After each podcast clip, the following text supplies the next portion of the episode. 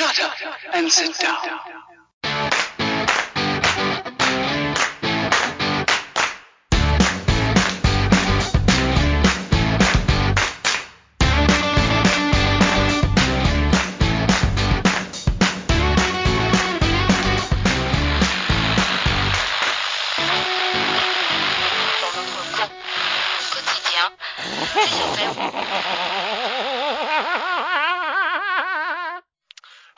Welcome back to Madgit Radio, episode number 39, the show where we recount tales of conquest and woe while making a few dick jokes along the way.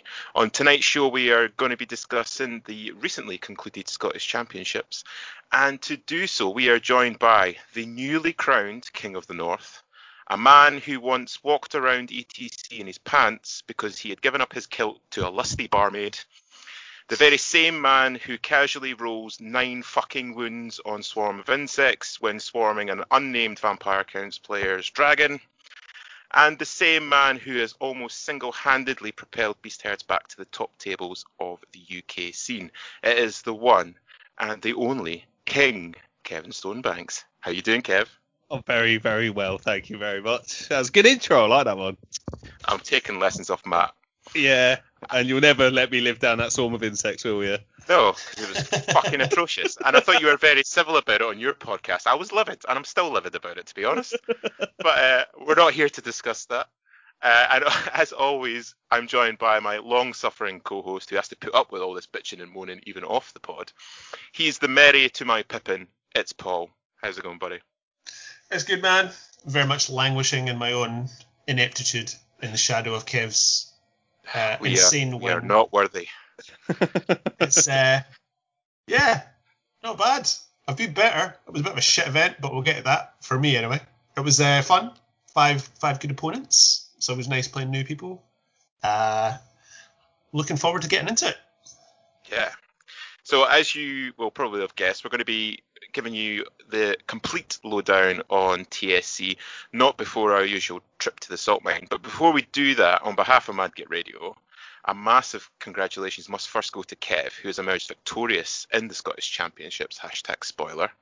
Uh, Kev, to start us off, how are you feeling? Is it has it sunk in yet? Are you are you I, doing okay as the new king of Scotland? I don't think it will ever sink in because I honestly never thought I would ever win a tournament because I'm not good enough. But uh, you know, if I can win a tournament, there is hope for everyone. You know, Any, anyone can do it. Honestly, uh, yeah, I think uh, luck was with me, and the draw was on my side, and yeah, it all just went my way, bizarrely. Uh, yeah, but I'm, I'm never gonna get over this ever. I'll be rubbing this in Matt's face forever. Quite good. yeah, quite right. Quite right. Actually, when I was listening to your last episode on the Paired Weapon Pod, and uh, it reminded me of uh, an interview that I heard with Tom Uden when he won an event a couple years ago, and he was on the Slan Rat one, and he was talking about this that you know a certain degree is always going to be you know the matchup and stuff like that, but I don't think that can actually take away from the fact that this was a 70 man event and uh, you've come out on top. So just massive congratulations. We are very proud of you here in Scotland. And uh, if anyone's going to win, we're just glad that it was someone to do, you know, someone who's invested in the Scottish scene and is part of the, the Scottish ETC setup. So very well done from everyone here. Kept it in Team Scotland because uh, John Turner won it last year, didn't he? Yeah, exactly. And Ferraz Yeah. fucked it again. So uh, we'll, we'll come back to Top Scott and all those interesting statistics in a little second. Um, now we're obviously going to be talking about TSC in, in a lot of detail. Um, we're going to try and we're not going to you know try and pull this out too long because there is the, the risk that we just sit here and talk all night about um, how great Kev is because he is Sounds he really is. Um, but before we do that, it's time for a trip down the salt mine to get everyone's daily supplement of that sweet, sweet salt. Yeah, baby. It's all time.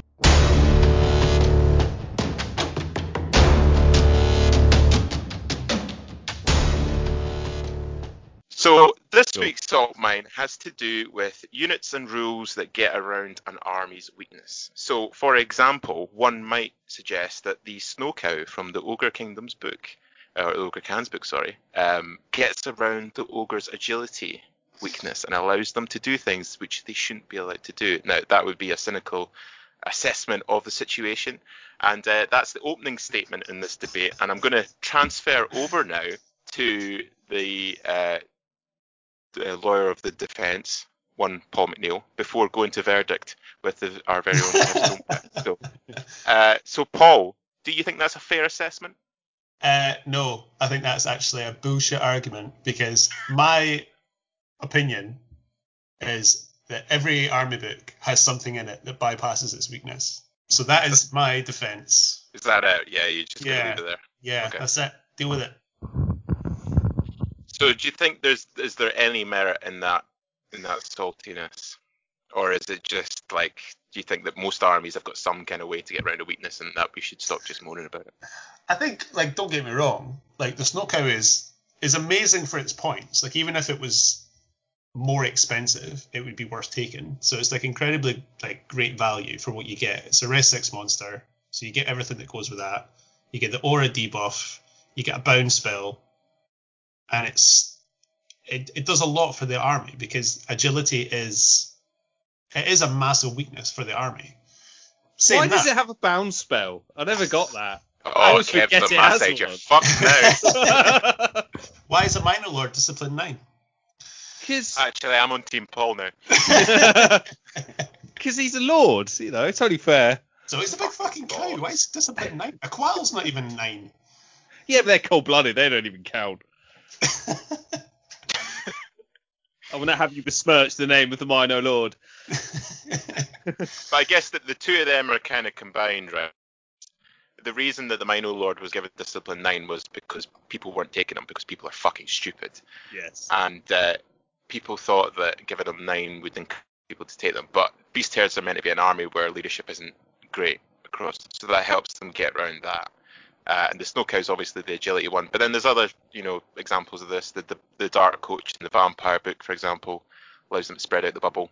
I don't think that's unfair for them, though. You know, it's so bad for them the way they're hampered by that discipline bubble, and that's the only way they can march. I think it's good that they have some other way of doing it. yeah, but I mean, you can also bring a 24 inch general bubble. No, that, that's that's UD. That's the broken undead. Uh, for vampires, you'll have 18 inches. Well, can you not? Can you not bring the bloodline? Does that not stack with the the dragon man? Bring Von. Yeah, you could yeah.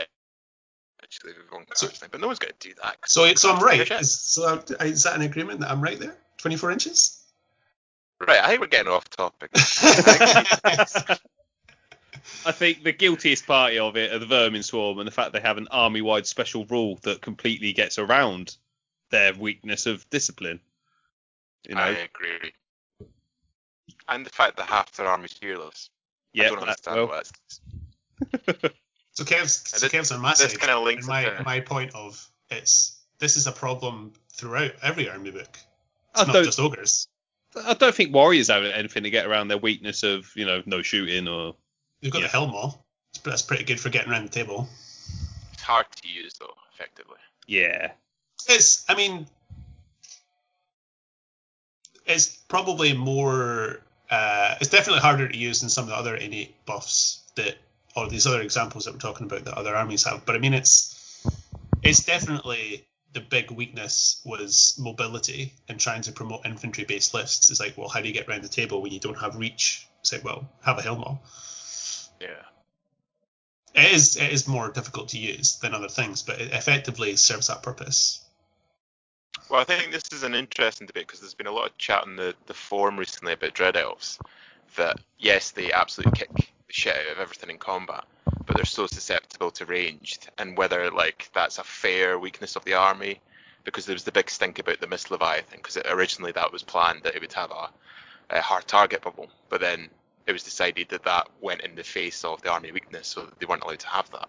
And we, I mean, we've been having this kind of conversations for a couple of months now internally between like us and Martin and Fraz and that. Um, so what do we think? Is this with the new books starting to kind of pick up pace now and come out? Are we expecting books to have really clearly defined weaknesses that are not going to be easy to get around? And is that actually, you know, productive for the game moving forward? I, mean- think so. I think it would be good if, obviously, we've given a lot of examples of weaknesses that aren't actually in the book. That there are things there that you can bring to overcome the weakness. So, I mean, I'm thinking about the new books. Like, what are what would be that equivalent in the demon book? Well, I, I guess the, the demons are almost the exception simply because of the, the amount of customization that you can do there, right? Um, but even still, like demons, most of the demon stuff is still quite susceptible to range damage because you're basically relying on five ups across the board. So Hmm. Yeah, I mean, I think I think there needs to be a certain degree of flexibility within a book because if it is very streamlined in one direction, then it just became becomes a game of rock paper scissors. mm, Um, and obviously, like when you're playing the game, getting the right matchups in game is a large part of learning the game and knowing what combats are good, and that's how you know that's what wins you games, and that's what separates a lot of the good players from the bad players. But I think if you made books too rigid to their strengths and weaknesses, that it, then that becomes less important because then it just becomes against it just becomes about who you're playing against and are you good against that book. yeah, So I think you do need to allow some flexibility within a book and to allow certain units. And I think there are obviously examples of where that's gone too far. I'd agree with the Vermin example that like discipline is obviously supposed to be this massive weakness and yet there are so many things. It's not just one unit or one thing in the book that allows you to offset it to degree. It's like, well, you can bring lots of different things that offset it. So yeah. it would it, I think I think there's a balance there. I think um I, I think it's probably something that's quite tricky to get right. But um I don't think it should be too as I say, rock, paper, scissors, because then I think that takes away a lot of the complexity of the game, and I think that's what is one of the strengths of the ninth age compared to other systems. So Mm, um, I think there needs to be some something in the books to give them that um, flavor and customization. Obviously, the demons take that to like the the extreme, but um, yeah, I don't think it should be too rigid going forward. I think there needs to be some choice. Okay, Kev, what do you think about that that assessment? Hmm, I'm not so against rock paper scissors in a way. I think it always adds something. And if one army is sort of dominating your meta, then there's a way of getting around it. If you know what I mean. Mm, So, you know, if suddenly dread elves were everywhere and just romping the scene, then you'd be like, well, it's time to start bringing out the gun lines, isn't it? And it's nice that they do have a weakness to that. I mean, I still don't think shooting is that great, and I don't think it's the, the worst weakness they could possibly have because they are super quick and they're all Yeah. about trying to get in combat as fast as possible. So you only have like one or two turns maybe to actually shoot at them before they're in Yeah. you. yeah, And I mean, they're not so expensive that you can't take good sized blocks of guys anyway. So you've Yeah. got some redundancy in your units, and you've got a couple of army wides or certainly unit like rules that pertain to a few units across the book that'll like boost their speed. Plus, you've got the Mist Leviathan, and you've got some spells to help you get across the table. So That's it. They're not going to win like a shooting war against another elf army. Maybe that's what Dread Elf players are used to. I don't know. Yeah, I mean, the shooting what you get in the book is actually still very good. I mean, between the poison shooting guys in special, and the auxiliaries and core, and the bolt throwers, like you can you can bring still like a really good mixed arms list and have some range on top of the magic, which is really fucking strong. So Mm. I get it. If you run into like pyromancy gunline, that's bad, but that's that's a really extreme matchup. And most Pyro armies, gun lines are bad for everyone. well, this is it. Like that's half half the army books in the game don't Yeah. wanna play against that. Beast herds don't want that. Fucking vampires don't want that. I mean, Ogres it's don't bad like that. the, the player playing the gun line as well because they just stand there and let their soul just seep out through their arsehole while they're playing five games. Yeah, but that's, I that's the speak from experience. I know. Yeah.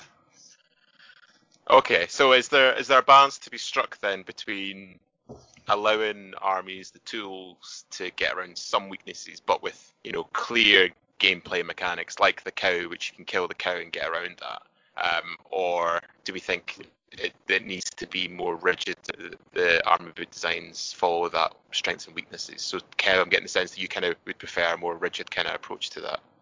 I think I would. Is yeah. there any kind of space? Do you think for? Right. Okay. Maybe a little bit. I suppose I see what you say with a cow. You know, you can just kill it, and then that's that. You know, you've overcome their power, I suppose. But for some armies, that's difficult. If that cow's hiding behind a big wall of ogres, my beast herd can't kill it. So, you know, that's annoying for me. Um, and then yeah, I'm just going to charge a load of ogres and bounce. But Well, su- you, yeah. yeah. I mean, I don't know. I mean, you've got you've got an agility boosting spell in your army. there is that as well. That is. so I can't really. You're all you're also overlooking the fact that beast herds have primal fury, which gets around their ability to hit, or their their, their poor offensive We're- stats. We're not here to moan about beast herds.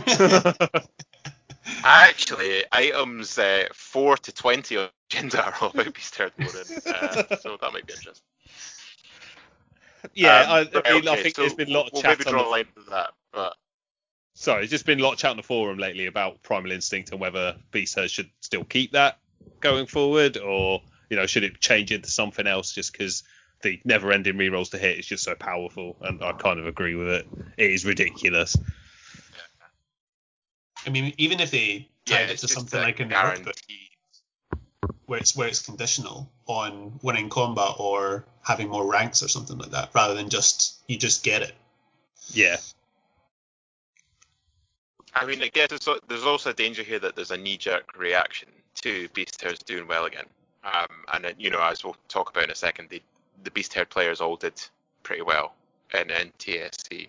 But even something like m- changing Primal Instinct just to Hatred makes a massive difference um, in how that army operates because, you know, I think we've all had games where you charge something, like a Beast Herd unit in the flank, and they, they kind of they stick or they do enough to stick and then they reform and then kick the shit out of you because they're still getting that reroll. So it's Well, I great, guess isn't it? I guess that has a, a bonus in that it's an eight, right? In in which case you you wouldn't actually be rolling for it, so there's no risk of failing, so it's guaranteed first round. yeah, I mean, I, I think if you were doing that, it would have to be just guaranteed for all the units.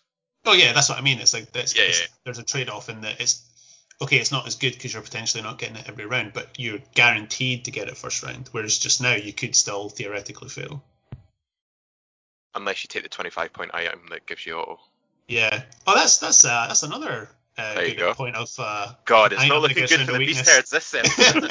I didn't even take that item. your your mino lords too uh, busy charging out units fucking down the edge of a table. To, Exactly. it's like you're on your own, boys. Fuck you. right then, right, we'll, we'll draw a line into that then. Um, so Oh, our yeah. conclusions are we maybe want to see a little bit more rigid application of this. Uh, Vermin Swarm is still bent, and fuck beast herds. Is that our big three? You got Yeah. two Long out. live the snow cow. Long live the snow cow. Let's move on. Long live the Stoker. That's item four. Uh, right, okay, so let's move on to the main topic of the show. Madgit Radio. So the main topic is, unsurprisingly, the Scottish Championships, and we've got a lot to unpack here with uh, the King ba- uh, over the wall himself. However, before we do that, what I will very quickly do is give you a rundown of the winners and the losers. So I will read out the top ten and the uh, the bottom three. Um, there wasn't any best sport vote this round, uh, this event, and obviously there wasn't any best pain. There was spot prizes for each um, individual round, but I won't go into them because it was kind of uh, it was weird and wacky stuff to add a bit of a spice uh, across the event, so we don't need to worry too much about that. But starting at the pinnacle, the Everest of the Scottish Championships, in first place is the mighty, mighty Kevin Stonebanks with 80 fucking points. A handsome serving there. In second place is Jack Payne, also with Beast Herds on 77 points. In third place, and my dark horse of the tournament, if you can remember back to the last episode, is Haristo with his Orcs and Goblins on 76 points. In fourth place was the lovely Jake Cortine with his Inferno Dwarves on 73 points. In fifth place was Hugh Scarlin after getting a battering off Kev in the last round with his Demon Legions on 70 points. In sixth place is Tom fucking Clues with his Warriors of the Dark Gods on 69 points. I think that's Tom's highest finish, so fucking well done to Tom there. In seventh place is Jeff Keeling with Empire Sonnstahl on 69 points, which really fucking pisses me off because I think that's the first time he's played Empire and he already scored more points uh, than I ever did Empire. And what makes that worse is that in eighth place is fucking Geo with Empire Sonnstahl on 67 points, which is also higher than anything I ever scored with Empire. Uh, in ninth place is Che Davis Smith with Beast Herds on 66 points. 19 points of them uh, were mine to give. I'll have you all know. And 10th place was Colin Power with Kingdom Hectane on 66 points, which is fucking good going for Colin as well, having just picked up uh, Kingdom Hectane. Now, if we scroll down to the, the lurky, murky depths of the table, in last place, controversially, and this is a point we will return to, is the lovely Matt Peris with his Warriors of the Dark Gods on 15 points. And second last was John Kavanagh or John Wicklow. We don't know which one of them is his porn name. I'm gonna guess Wicklow because it sounds more Pete related. Uh, with Sylvan Elves on 29 points, and in third bottom was Sean Hughes, the lovely Sean from Liverpool, with Vermin Swarm on 26 points. So that is how it all finished up. But I guess the thing we need to kick off with is the man, the myth, the legend himself, Kev Stonebanks. How the fuck did you do it, mate? Well, what was the list say, first of all? How, how Okay. did Geo get twenty thousand like victory points with Empire? Can't fucking trust. With Empire, how does that happen? It's, that's just bananas. Yeah, that blows my mind. What on earth are those gun lines doing? Is everyone just running I- into the volley gun? I caught one of Geo's games, or a bit of Geo's one of Geo's games, and uh, I thought he'll probably play quite defensive and let them run at him and then use like the counter charge potential of the list. And he wasn't. He was just fucking throwing griffins at people. you're like, do you want to fight a griffin? No? Okay, I'll charge it then. That's basically how it went, and it worked. So uh, fair play to him. Yeah, astounding. I'm genuinely amazed by that. Right, But, I mean, anyway, if- yeah. If, if we, I mean, very quickly out of that top ten, we've got one, two, three beast herds, two Empire Sonnstahl, one Orc and Goblin, one Demon, one Inferno, and one uh, Warriors. So, uh, yeah, one Kingdom at ten. So, you know, not exactly a mixed field, but at least there's a little bit of depth there in terms of choices. But yes, back to the point at hand. Kev, how did you do it? What was the list? Did you have any kind of aspirations coming into the tournament before we go into like the each, you know, the, the, the rounds themselves? well, I think aspiration wise, I had very low aspirations for this tournament. I was if I can come in the middle, I would have been happy. I didn't really think I'd do very well, to be honest, because because it's five thousand points. I was like, oh, the uh, you know monster caps. Uh, forty percent. That's uh, two thousand points of monsters. What can I get in? Ooh, two Gortachs and three Cyclops. So yeah, let's start with that. And then it was all just sort of uh, fill my core up to the minimum of thousand. Uh, it's what can I squeeze in with the other two thousand? And then uh, obviously the Mino Lord had to come along. Um, and then that soothsayer on the chariot, he had to come along as well because I've heard good things about him. No, I've, I've run that soothsayer before, but normally he's on foot. So it's you know Right. Shane is a master with ancestral aid and Trickster's cunning. I normally put him on foot. And I thought no, we'll give him a little Mario Kart to run about in. and then uh, Mrs. Mino is there, my Mino chieftain with the great weapon and Aegel's affliction. And then all I had points left for that was just four Minos. That was like that's a tiny unit of Minos, but I need somewhere to put the characters just in case. Yeah. So yeah, that that that was the list, and then it's when I'm deploying it, I'm just like I've got nothing on the table. It's just crazy because it's mostly taken up with single models, and I'm just not used to that. Uh, Yeah. uh, So what was the core again? Sorry, was it ambition core and you had three chariots, right? three chariots had uh, 15 wild horn with full command who didn't have ambush because only two units could have ambush, and then I had uh, 18 ambush in wild horn and 15 ambush in wild horn, all with paired weapons and throwing weapons. Nice. musos. So Okay. yeah, you know, I think the big strength for the beasters is just the ambushing and the ability to win the objectives. It's it's just so crucial to them. As long as you don't get terror bombed Yeah. off things like that, they're I mean, uh, I, solid. I think they're probably still the best book in the game for winning objectives. There's really not any of the objectives that they struggle with. Perhaps flags because the, the ambushes are a little bit vulnerable, but I guess you can just ambush them into safety, right? You don't need to throw them under the bus. Yeah, sometimes you get that game though where like actually my ambushes to do a job for me, um, but then I don't want to lose them, so that could be a, a tricky decision to make depending on the game. You know, if you're fighting Yeah. something where your ambushes are just going to get murdered, then it's fine. You can hide them at the back. But like if you're fighting a gun line or something, you like actually need these guys to turn up for me and start killing things. Yeah. But yeah, like most of the objectives, they absolutely love it and they'll be happy to uh, do, do good do a good job for me and score some points. Yeah.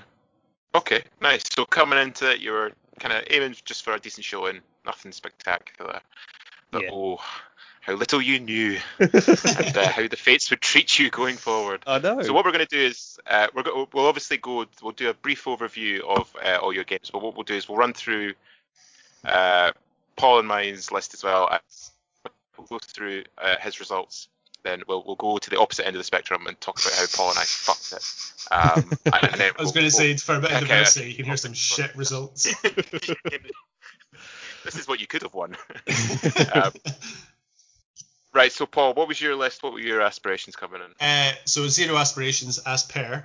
Uh, list was uh, D3 Killy uh, Great Khan, and then I had the Troll Eater BSB with a two up, four up, and then I had Master on Thaumaturgy. Core was just a big old block of bruisers with uh, three darts for chaff and scoring, and then I had big block Merc Vets, four Tuskers, a couple of Kitty Cats, and then two Giants with great weapons, and that was pretty much it. So, a couple of new things there. I don't really ever spend that many points in characters, but I figured there's likely to be a lot of monsters about, so I'll bring the Strength 7 D3 Wooden Guy, because that'll probably scare the shit out of some. Um, and then the BSB is good as well, because he's doing multi wounds against large infantry, so uh, I figured they were probably safe bets, and they're it's 50-50, right? I mean, you spend that much points on characters, so you think, God, I can't really pay for anything else. But then you've also got to kill the characters, and so it can be quite easy to keep a lot of points safe if you don't want to push. So it gave some options, um, and Thaumaturge is just really good uh, lore. I've been enjoying that, so stuck with that. Hummed and hawed whether to take Pyro or Thaumaturgy, but I think Thaumaturgy is just a little bit more well-rounded. You don't get fucked as much if you run into something with armor like you do if you just bring Pyro. So that was the list. And uh, no aspirations coming into this. Fuck all aspirations. I have learned my lesson. Fuck Uh, all aspirations. I did. I wasn't. Even, I wasn't even giving myself. You know, just you know, ten points per game. That'll be that'll be me. Wasn't even going down that road. Just um, was curious to see what a 5k tournament would be like. Um, and you know, you you want to you want to do well, but as I say, I've just I've I've been down this road too many times. I've been burned too many times. So I figured I would any- just go in and uh, try and do the best I can. Was there any caps you were trying to break or anything like that, or was it just uh, your usual list plus five five hundred points? Um, no. So that like interestingly, like I I didn't really approach it from that point of view. Like, I guess if I wanted to run a gun line at 5k with ogres, that would maybe get you another a unit or so. So you could run like a you could run all like the bombardiers, like what John used to go, but then you might also be able to fit in like a cannon or two. Mhm. So you could like really double down on that if you wanted to, but um yeah, I just I I just kind of thought I'll go for something that's quite hard hitting. So there was great weapons everywhere again because I was expecting a lot of monsters, and it helps with armor as well, just because you've got that pretty much AP three across the board, if not more. So I thought, oh, that's probably a good a good bet. But no, I didn't actually think about it in, in that sense at all. Um, what about you, Andrew? Did you were you looking to break any caps with your list? No, I mean, like obviously I was going to play vampires, and the vampire caps didn't really change that much for five thousand. It wasn't like, oh, you can fit in an extra Shrieking Horror now because Mm. you know they've thought about that, and there's actually caps on the Shrieking Horrors. So yeah, there wasn't there wasn't anything that was screaming out from the vampire book like abuse me, um, or not that I saw anyway. So yeah, I just kind of I, I- probably should have thought more about it actually because I should have kind of known that people would take monsters. But I think I got a wee bit too focused on this cool idea that I had. I was like, I'm going to try altars because altars of undeath just generally aren't taken.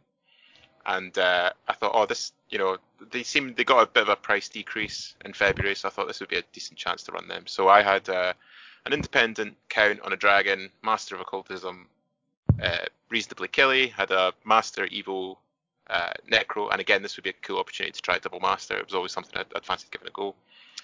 Uh, in core was another experiment. I had two blocks of 40 skeleton spears and a unit of zombies for a bunker. Uh, and then I had a dark coach, two altars of undeath, two units of bats for chaff, uh, unit of five vampire knights with stalker standard, and a unit of six spawn with champion. Because I'm a fucking glutton for punishment when it comes to fucking vampire spawn. You've been Uh, using them for quite a long time. I have, and I haven't learned my lesson. But this is it, right? As you'll find out very shortly, this is the fucking last straw with this spawn. and it's funny because uh, if anyone's interested, you can go into the Vampire forum and there's a thread for the Scottish Championship list. And uh, all four Vampire players who played in this tournament have all sworn off Vampire Spawn going forward. They're one of those units, aren't they, that have the potential to just go crazy and probably do every now and then, but then they'll just whiff sometimes and die horribly. I think that's it. Like you get to a certain point where you're like, right, I'm dropping them because they're just they're just too swingy. They're not good enough. They're just too expensive for what they actually bring. And then they'll have one game where they'll just fucking go mental and obliterate something. And then you're like, right, okay, I'll keep them in the list for a little bit longer. And that's just how they survive in lists. They're like little leeches, that just suck your soul out through your arsehole yet again. um, but yeah, so that that was the list going in. Kind of looking for a decent show and nothing, you know, not going into win or anything. But I was disappointed how I ended up. But we'll we'll get to that in a second. So I guess Kev, you weren't hoping for best in race when Mikey's there.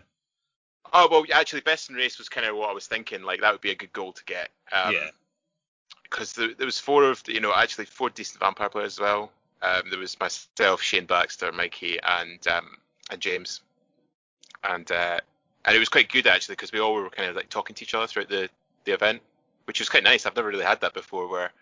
Like uh, all the same races are kind of huddled together in team talks between rounds. Like, how we, how we doing, lads? Spawn or shit? Yeah, spawn our shit. We're not going to take them again, right? Okay, what are we going to do now? Um, so that was quite You're gonna nice have to actually. form like a self-help group just to keep yourself from bringing them in future lists.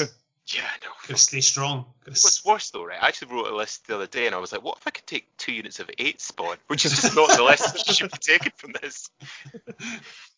But uh, but yeah, so that was the list going in. Uh, aiming for a decent showing.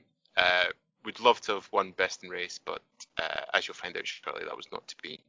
So, Kev, do you want to give us a very brief overview of the rounds and, and the scores you got out of them? Yeah, uh, I'll just say there was no like happy B-Surge chat between us all players. I was mostly like, who the fuck are all these pretenders? Except for Luke Tranter. Luke Tranter's the original, the OG B-Surge OG, player. yeah. And uh, if there's anyone who can get best in race, I hope it's him. And Tim as well, I suppose. Actually, he's been using Yeah, it for yeah. a very long time, longer than me. But yeah, the rest of them, no way. Jumping on the bandwagon that I created, it seems. Um, so yeah, my games. Let's see. Uh, I started off uh, against bloody Frank and his dwarven thane nonsense.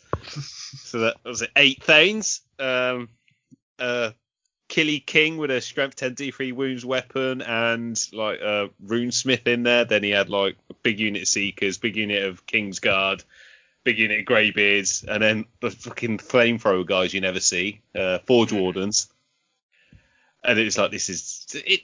It was a good and bad matchup. I'm glad it was all infantry because I was hoping I'd be fighting against big blocks because I have a lot of thunderstomps, so that was nice. But I didn't really want to fight against that many Thanes with great weapons. Um, in the end, basically, I, I didn't bother fighting the Thanes. I had the chance, but I chickened out of it and uh, just sort of avoided them. Took off a lot of the other big blocks, but lost a lot of stuff doing it. Um, and then in the end, it was a 10-10 because I lost too much stuff. Uh, the particularly low light was this you know, indestructible soothsayer with his you have to re-roll successful wounds, die into fucking forge wardens who were wounded on sixes and have to re-roll. And they killed him. Bet you Frank was chuffed with that though, eh? yeah. I was so angry.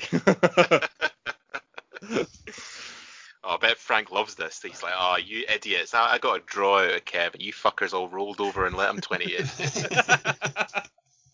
also, the Mino Lord lost combat to uh, a unit of uh, Forge Wardens in the front and uh, grey 10 Greybeards in the flank. He lost combat and run off. Oh, that that's sounds about right. That's average. Yeah. Yeah, that's what you expect from the Mino Lord. yeah, So yeah, 600 points, Combat Lord. Who needs it? So yeah, that first game was pretty awful to be honest. It could have gone a lot better for me. Um, second game was against Glenn Wilkinson Tough, who's using Nice. uh, Warriors, and he had two chosen lords on war daises, and then a uh, sorcerer on a war dais as well in a unit of like 25 warriors. So it's just like a brick wall of one up armor saves. One of them's re-rolling, the other one's got like a four up Aegis. Uh, so that was pretty scary. Then he had five chosen cav, two units, big blocks of barbs, um, and some other stuff. That one was a diagonal deployment with as Loch Ness one, which is a Mm. great map. I really enjoyed that one. Uh, in the end, I was able to sort of sneak round a flank with a Cyclops, and he just sort of opened it up. And then Glenn got panicky, and his characters all sort of came out solo, and basically it didn't go well for him.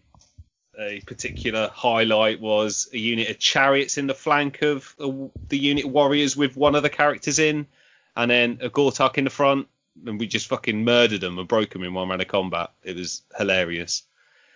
And then I was on for a 16 at that point, and then Glenn decided to charge one of his other chosen laws on the war dais into a Gortach, and I fucking killed him in one go.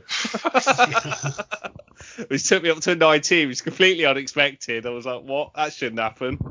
That's a guy with one up armor and a four up Aegis. So Please tell me it was at least the D3 wins that you got off. yeah, it was a D3 wins. Ah, okay, that's not too bad. I did one it's still normal bad, obviously, but One on wound and then uh, yeah, two on a D3 or something. That did the job. But yeah, no way I should have done that. That was ridiculous. Um, and then the third game was against your favourite list, the Mark Green Seal Saurian Ancient Spam. Hope you fucking smashed him. I did. It didn't go well Good. for him. He's learned his lesson. I thought it was a great list. I absolutely loved it. Um, it's a lot of fun fighting against it as well because there's nothing he could really do to me. His Pyro's uh, Quattle could have been nasty, but his magic was awful. And then, yeah, the monster just had a great time. A Gortach killed 32 Saurian Ancients in one round, one turn. Something like that. That's average as well, isn't it? Yeah. That seems about right. Yeah. It, it- yeah, that was a fun game. That one, I really enjoyed that. Just because it was like, there's nothing he could do, and I'm just like, yeah, thunder stomped on everything, Just smashing them up. This is awesome. breaking And him the- in. and they never end. There's just more Saurian warriors to kill as you keep going. So that was really fun. Although the fucking soothsayer died in that one as well to Saurus warriors. So yeah, that was upsetting. Hmm. And then fourth game was against Ed, uh, which I've you know played there quite a few times and it never goes well for me. He always uh, manages to win, uh, but not this time. It went amazingly well for me. Uh, he, when he called his wag, his war cry, uh, he didn't make a single charge. Uh, he was needing like tens and elevens, so you know. Oh, okay. Yeah, so, so, so not always. Yeah, yeah. I remember you talking about this one on the pod, and I think you were quite generous because you was like, "Oh yeah, you needed 11." Like, right, okay. you can't really bet your mortgage on an 11 though. No, but we- he had like three units doing it, I think. Uh, they, but they all failed, but failed enough so they were nice and close to me. And then I just hit him back on the counter charge and smashed him off. But, uh, but another highlight was this time the soothsayer did turn up and soloed the uh, gargantula. Because Ed's dice were atrocious. He seems to either like just do nothing or like burn the world down. Pretty much, you know. Oh, strength free flaming shots. Oh, don't like that. Oh, big giant poison spider. I'll take him on. Uh, yeah, that was a, a crazy game, and it just all went wrong for Ed very quickly, uh, and I managed to just get everything for a 20. Uh, yes, that was pretty happy about that one, and uh, that left me top of the pack, like four points clear somehow. Which, given I got a draw, I was not expecting that at all after Yeah. my first game. I was like, I've, I've got no chance now. Because everyone was already running away with it. But then everyone was just getting like small wins mostly. So I managed to uh, pull up and then pull ahead of them. And then uh, last game was against Q, which everyone can watch on the YouTube, the live stream of PDGs, hmm which I'm still churning my way through. I'm trying to watch it all back. Reliving the Is that- highlights. Is that not like I was thinking of this? Like, obviously, I was watching it and I had some of the commentary on. And I was like, oh, like, obviously, you weren't listening to the commentary while you were playing the game, but I was like, there's no way Kev was going to go back and watch this. Like, I would, that would be a fucking nightmare for me listening to people comment on my game. no, I found it quite interesting actually, listening to their. I'll I'll take it as like suggestions, you know, creative criticism, uh, but also seeing that Hugh made some mistakes as well, which they brought up. So that was quite nice because when I was like, you know, playing, I was like, he's played this perfectly. He's not made any mistakes. Everything's going well, but obviously he did make some mistakes. I just didn't spot them. Um, So yeah, that was quite interesting actually.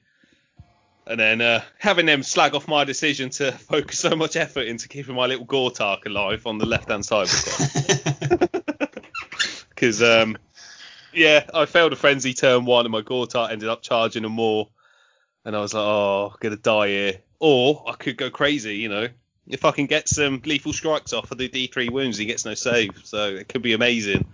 But the dice just weren't against me, uh, weren't with me, and they were very much against Hugh as well, because that went on for about seven rounds of combat. Bloody hell. I was going to say that was like one of the biggest pillow fights I've ever seen. These two giant monsters not doing anything to each other. It was crazy. Yeah, uh, we actually had one round where no one did a single wound to Yeah. either each other. It was yeah, that went on forever, and I think that really helped me because it just tied the more up for most of the game. Jeez. Jeez Louise.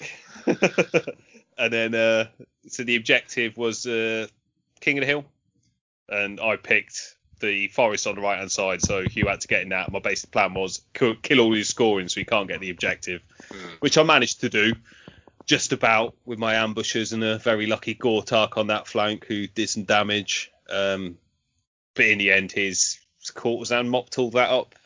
Um, but it meant I won. I was going to win the objective, so I just had my minos sat on a hill in the middle, and then the world came into him from the demons in like turn six. Everything charged, but luckily what he had left was all shit. It was like the Lemures in the front. The Moor came in the front, but he only had four or five wounds left at that point. The Miser in the flank, and then um, flies in the flank. Not flies, the uh, Veil Serpents. That was it. And he had to kill four Minos over two rounds of combat, and he couldn't do it, uh, which was Jeez. a bit of a surprise. I got to be honest.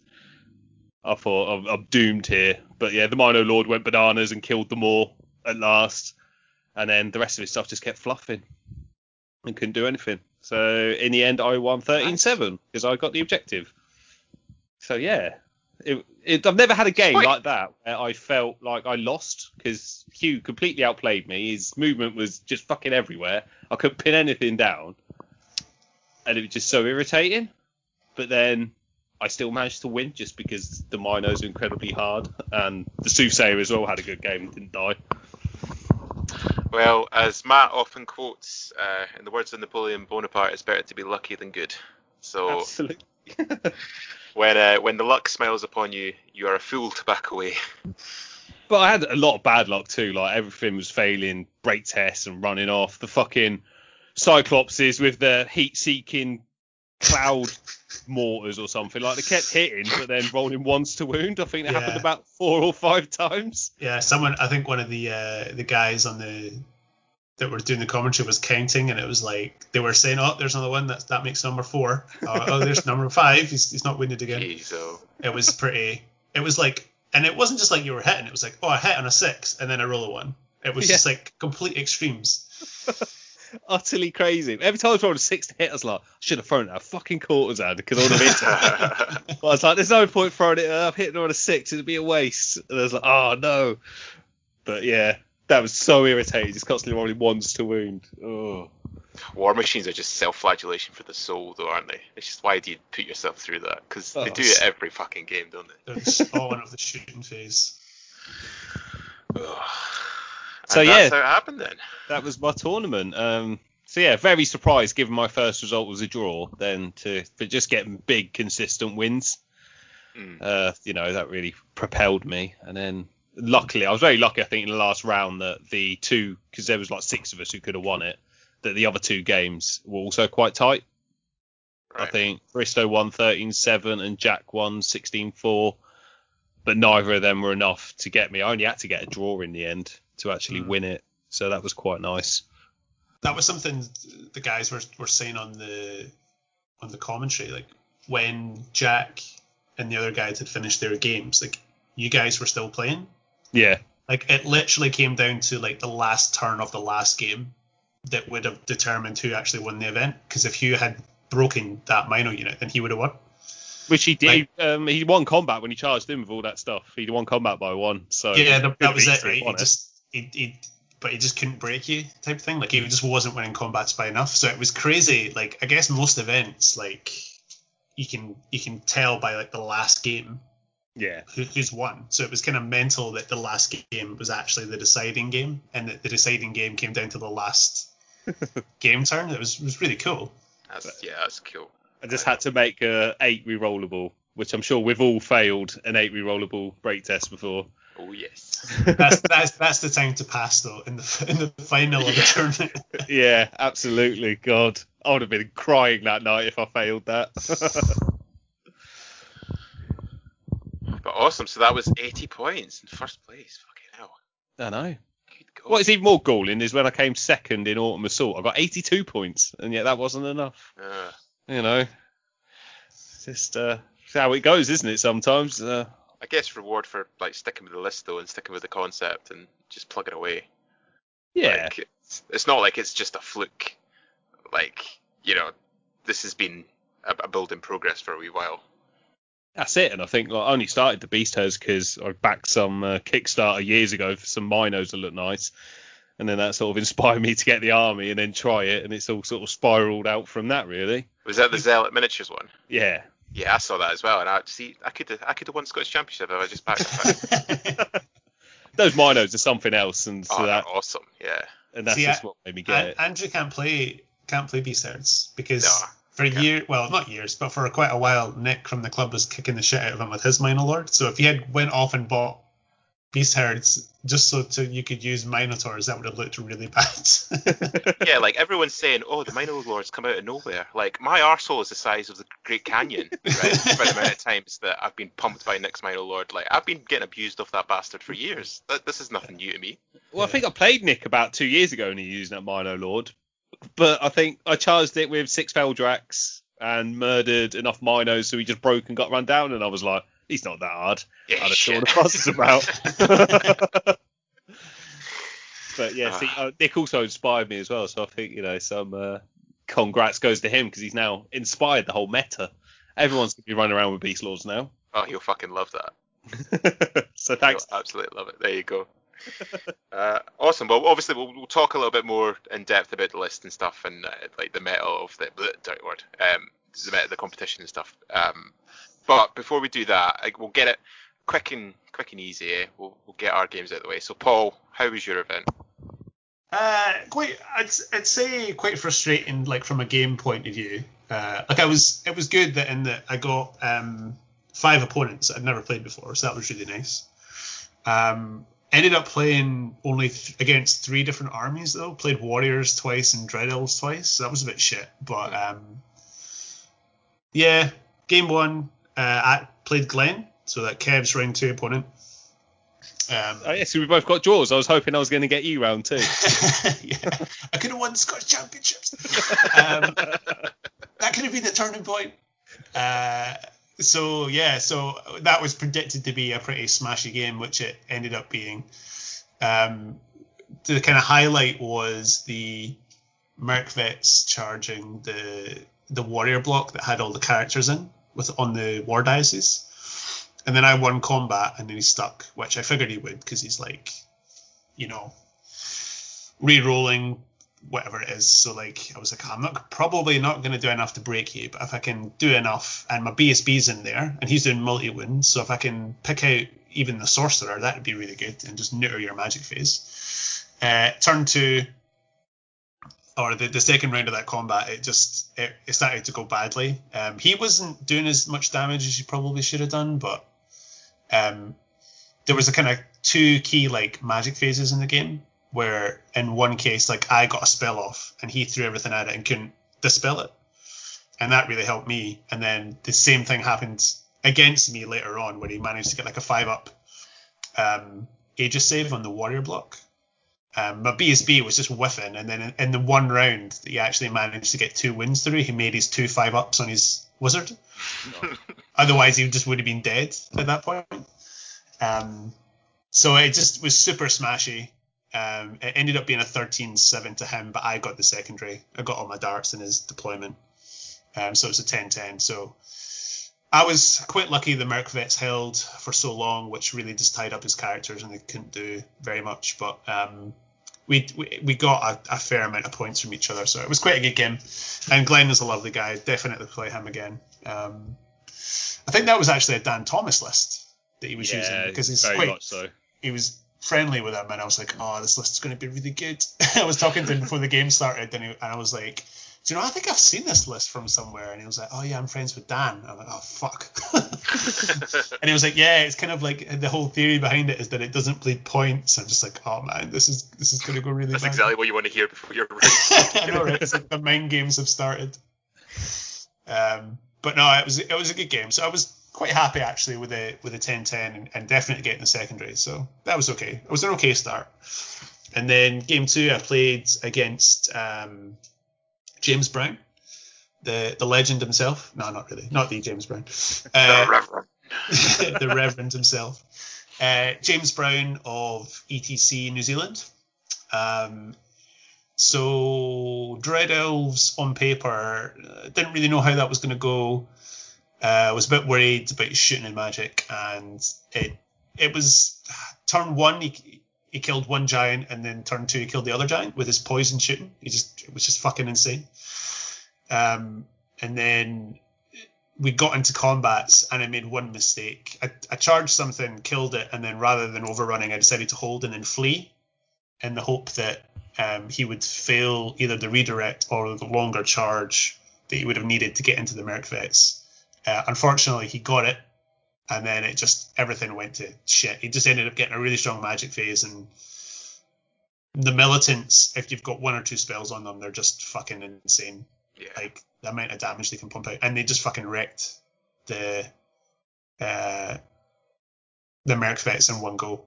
Like I think he killed like five of them, like with a with a militant unit. It was insane.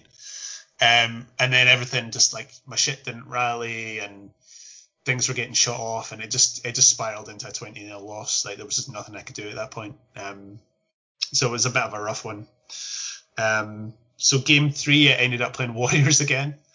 This time I was playing against Luke, and he had a double Herald list with the Helmo.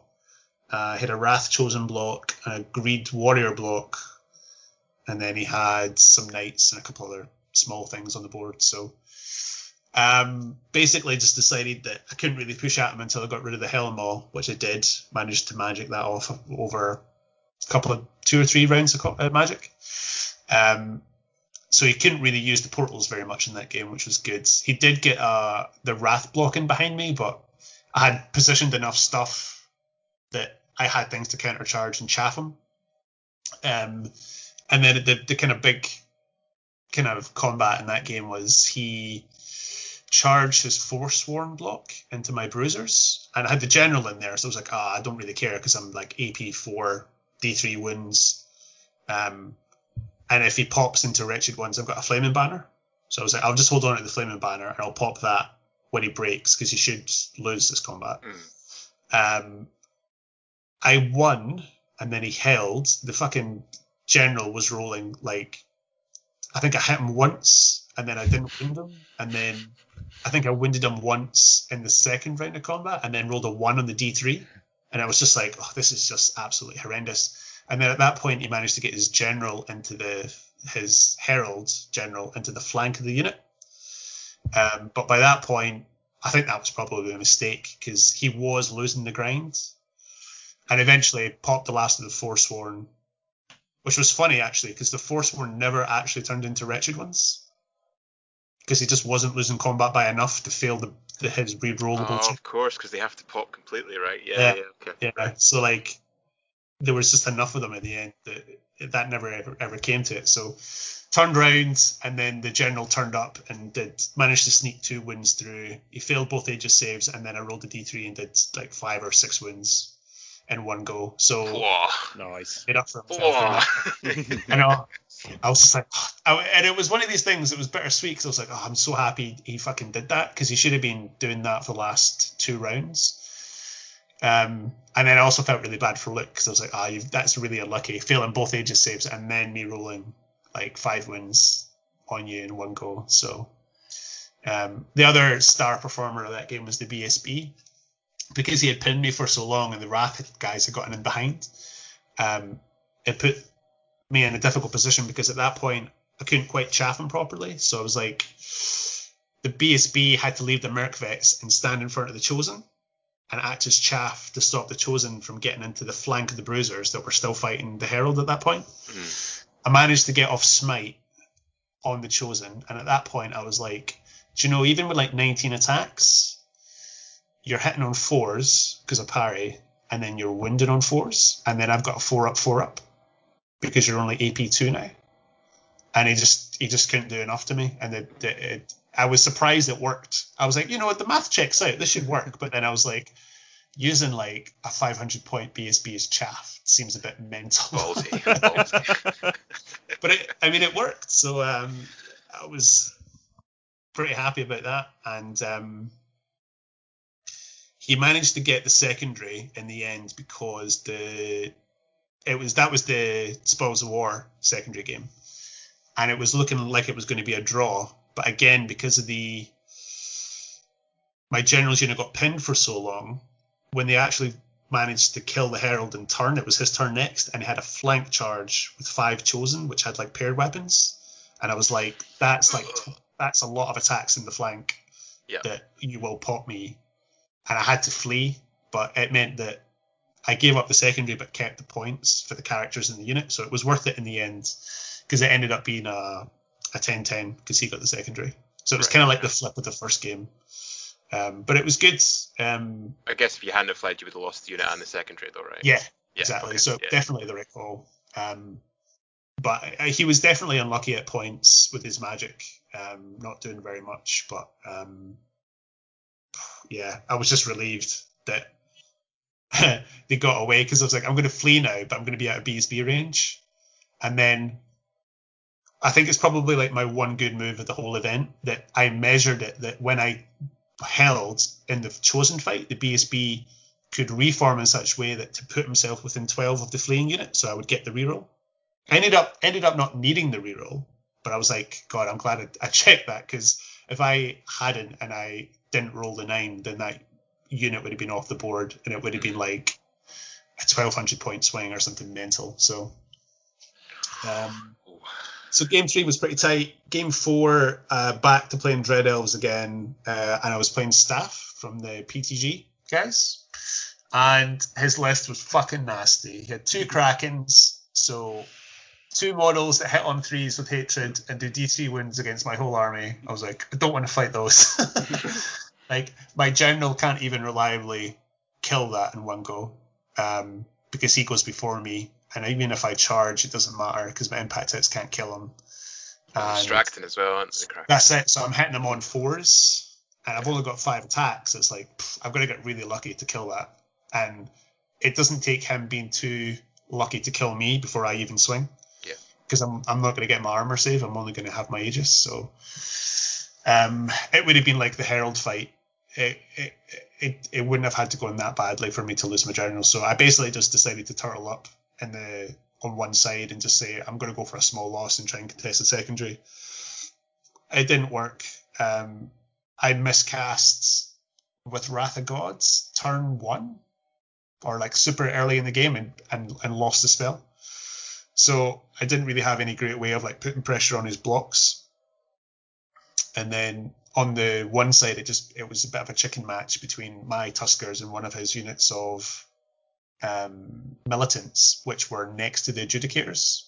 And I was like, even if I charge you and kill you, the adjudicators take me off, and I need that unit to try and contest secondary late game. So it was quite standoffish. He just magicked and shot me, and then uh, I failed an eight swift strides onto his militant's last turn to contest the secondary. He had managed to get um, pers- uh, what's it called? The debuff from Cosmo that reduces movement. Oh, uh, truth of time. Yeah, he managed to get Truth of Time off. I think I actually saved dice to dispel it, and it was just one of those things where, despite having more dice, I just couldn't dispel his cast. So he got it off on them, and that just what that's what made the difference. Um, I actually forgot and rolled the Swift Stride roll and made it, and I was like, oh no, you need to roll two more dice. I was like, oh, and I rolled a three and a four. Ah, And that was right. Like, I just needed like two fours to make it, and I I didn't. So Yeah, Martin Uh, and I were watching this. Um, and we were, oh, yeah, we trying 'cause- to work out what was going on. yeah, because when you rolled the eight, because we were like, oh, so he's made it, and then you fail charged, and we, we were trying to figure out what had gone wrong, but that explains it. Yeah, yeah. So that was that was wrong. So he definitely got more points and got the secondary turn six. So uh, I went down 16-4 in the end. So I made. It wasn't a good match, and I could have just pushed, but my fear was I can't really fight anything.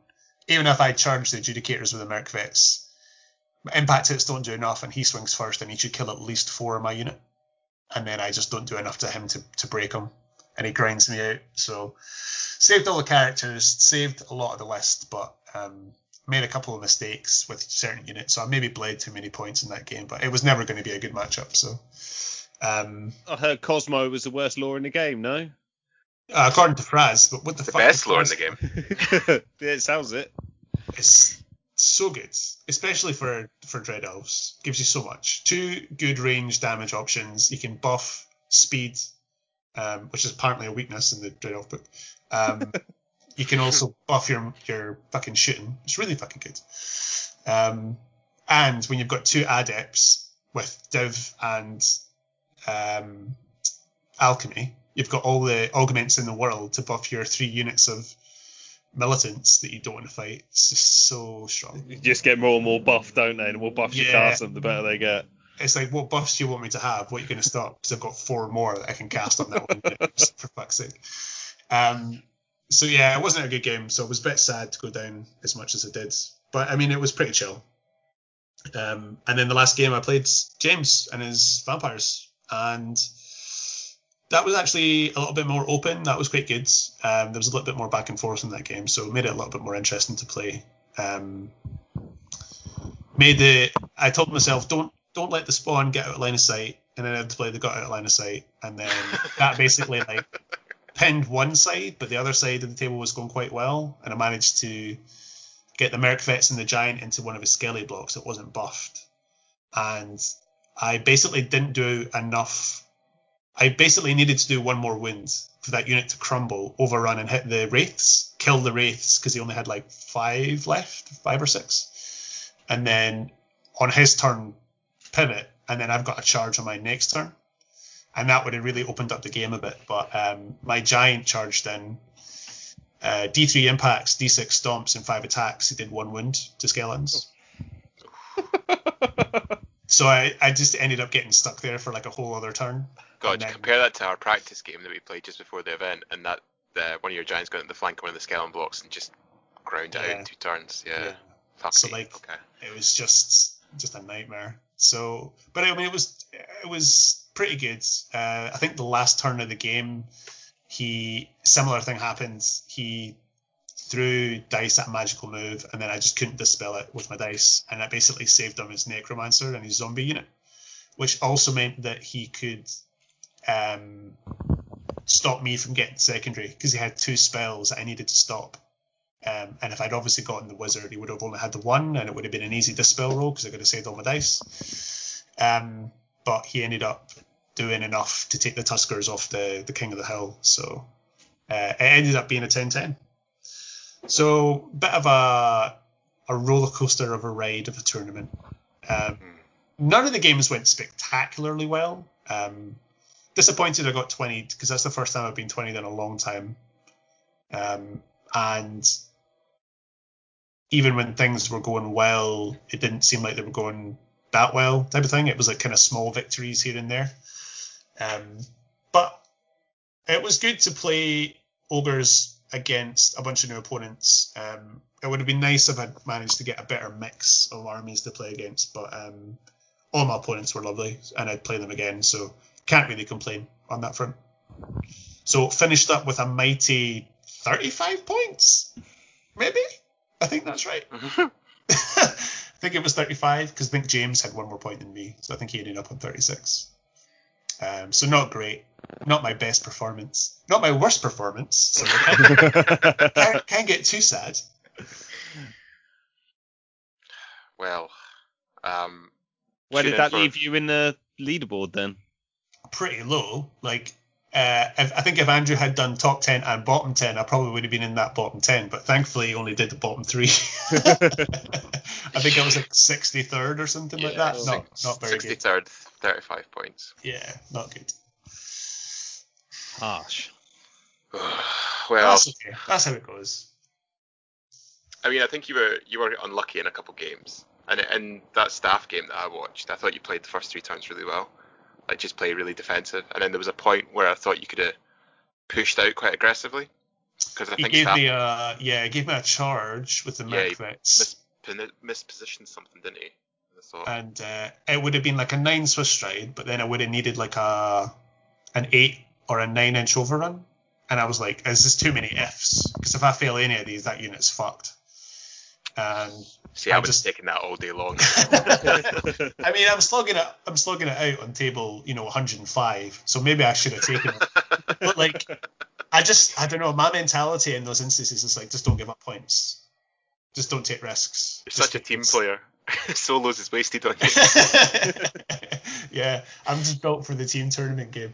But like, I don't know. I just kind of feel like I'm not doing very well, and I, and I, I don't want to do worse than I'm doing right now. So I'll just hold on to the points that I've got and see what happens. Um, but yeah, but that's how it goes. Um, I didn't want to make a bad matchup potentially a rout, so Yeah. I'll take my I'll take my four points and, and be happy with it in that game. Fair enough.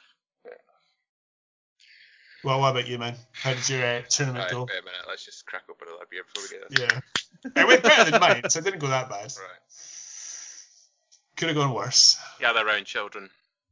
So, round one was against uh, the lovely Jake Corteen with Infernal Dwarves, which was a really bad matchup because Jake had basically just spammed the Torok, the big boy Torok, and it's just too much toughness five, good armor for my list to deal with. And this was something that I think the list across the event, I just kind of I didn't think enough about what other people were going to bring. I was just kind of focused on, oh, I've got a cool idea, I want to play that, um, which probably acted against me in a couple of games, but um, I just didn't have enough high damage stuff or reliable high damage stuff to really deal with them. However, I think I played really fucking well that game, um, and w- there was a couple of points where it, it was very touch and go in terms of you know this was looking like a draw or even like a win to me at a couple of points.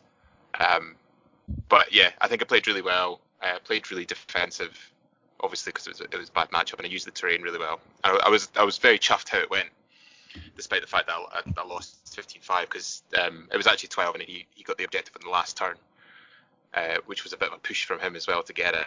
Um, so overall, although you know 15-5 is not great for first round, I was happy about how I played. Um, in the second game, I got drawn against uh, the lovely Jack Austin, which was awesome because I've known Jack for years and I've never played against him. It was the same with Jake, like I've known Jake for years and I've never played against him.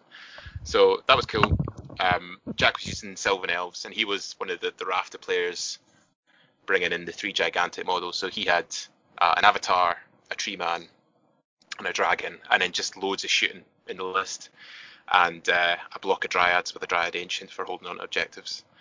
Um, again, I think I played this really well, and this was probably the swingiest game I've played in living memory. I, I can't remember a game that went as mental as this because it at one point, like end of turn two, I thought I'm going to 20 him here. because the dragon was in the backfield just casting the uh, 15 inch aura pentagram of pain and all these pathfinders are dying. I'm like, yeah, this is exactly how the list is meant to work. This is great. Um, and then he gave me a charge on the avatar with um, the knights in the front and fla- uh, the spawn in the flank. Now, anything involving spawn tells you that this doesn't go well. Um, and I thought, even if he, because he's stubborn, so even if I don't kill him, I, I should kick the shit out of him in the charge. I was trying to work out in my head, and I was like, yeah, I think I kicked the shit out of him.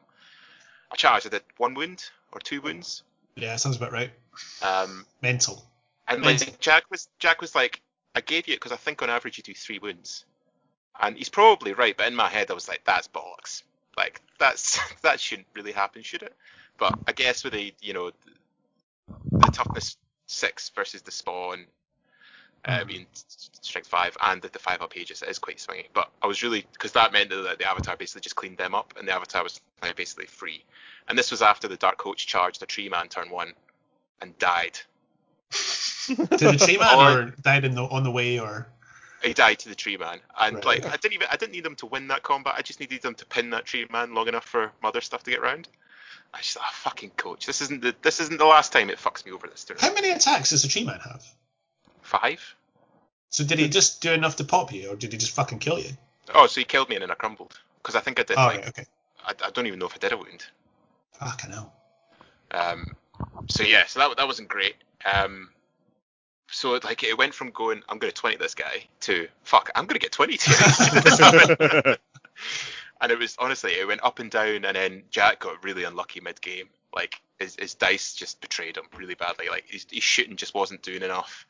Um, and then his dryads, he had two charges in the middle of the field to really get into my back lines, and then he would have basically just cleared up all my core and the necro bunker. And I think he needed like one needed a six and one needed a seven, and he failed them both. Fuck's sake. So, I mean, that was brutal, really, really brutal. And then the last couple turns, he just, uh, again, he just got a little bit unlucky when he needed that little bit of the rub. And the dragon picked up. I think the dragon got about 2,000 points that game. Wow. And he just cleaned up shop. But uh, Jack won the objective, uh, but it was an 11-9 to me. But honestly, that could have gone. That could have very easily have been a 20 either way. Yeah. It was just a mental game. But it was it was good. I mean, for a swingy game, an 11-9, at least it wasn't like, you know, an 18-2 or a 15-5 or 16, you know what I mean? Like, it was still a sure, pretty yeah. respectable score for both of you, so. We were kind of sitting at the end. We were like, "How is that right?" Because it feels like one of us should be shafted right. But uh, no, it was, it was uh, an incredible game, but it was just mental, and um, I, I would not blame Jack for being, feeling hard done by that game because it really could have gone massive either way. Um, so then that meant for round three, I was playing Tony Hill uh, with his Demon Legions, and again, I feel like I played well. I made one big mistake this game, and I was just too aggressive with the dragon because I, I misdeployed the dragon. I put him too far out in one flank, and it meant that he was. I felt that I, I, I panicked a little bit turn two because I was like, oh, he's, he's too far away from the action. I need to get him, push him in field. This marching columns? Yeah, which isn't great anyway for, for Yeah, Falcon. okay. Um, so yeah, I, I misdeployed him, played too aggressive, and I was actually lucky in that I lost the dragon, but he took out a blazing glory and a unit of the bloatflies in return, which was a decent decent trade given the circumstances. Um, and I think Tony maybe misplayed it because I, I think he it was a better matchup than he thought it was, and he was quite cagey uh, when he probably should have just pushed really aggressively at me because like he had like the maw opposite my two blocks of 40 skeletons and the skeletons were just going fuck please don't come this way Just don't, please don't come this way. Um, and he kind of he was a bit too tentative um, and then he gave me a 10 on dice charge with the spawn into a unit of the hellhounds which I got and that got the spawn into the the backfield so the spawn actually did all right here. But then the uh, the coach charged a unit of hoarders in the front and the spawn charged it in the rear. Uh, that combat went on for six rounds of combat. Oh Ah. god, that's a lot of grinds going on. Christ, those hoarders are hard work like to get through. And this was with buffs as well, because the Necro was there just throwing fucking everything. He was throwing kitchen sinks at it to try and get these guys buffed up. But uh, yeah, he, he ground out the spawn, and the, the coach survived just. Um, but fuck me, that was brutal. Um, so I was up on points, but he won the objective because the Myrmidons took the, the objective. The Skeletons had a moment of glory in this game because they got a flank charge into the Myrmidons. nice. and uh, I was like, this is it. This is the moment where the skeletons really fucking come home. And uh, I think they did one wound. I was like, you fuckers. Just had to do a couple wounds. They hit really well as well. They got my hopes up. They did like nine hits, and I was like, oh, this is good. And then it was like one wound. Um, but anyway, that was that was another good game. Um, I think I played well, but I was that one. I was too aggressive with the dragon because I panicked a little bit, and that cost me actually in the game. I should have just been a bit more conservative. Also in that game, uh, Vampire Knight Champion was engaged in combat with a unit of Eilidons for four turns. Um, I just couldn't fucking kill them. And it, it was it was kind of like another up and down moment because the Sentinel was just standing there waiting for when the vampire would inevitably kill these Eilidons, where he could just spear the shit out of them. Uh, many but the, were there in this unit? I think there was four when he charged, and it was just the champion left. So I had three attacks, and I thought, oh, I do like maybe two wounds, and then he'll fail his test and he'll, he'll die. But I just wasn't wounding, and it it took me four turns to get through them, four rounds of combat. Uh, which actually it was it was going from like right, I need to win this turn, and then it went into um into my turn. I was like, right, I can't win this turn because if I kill him now, he's going to get magic missiled. So please keep rolling shit. It's like, yes. Right, come on, roll now. Oh no, fuck, you fucked it again. So uh, yeah, but it was a good game. I think played well. Just apart from the, the dragon, that that was a costly error.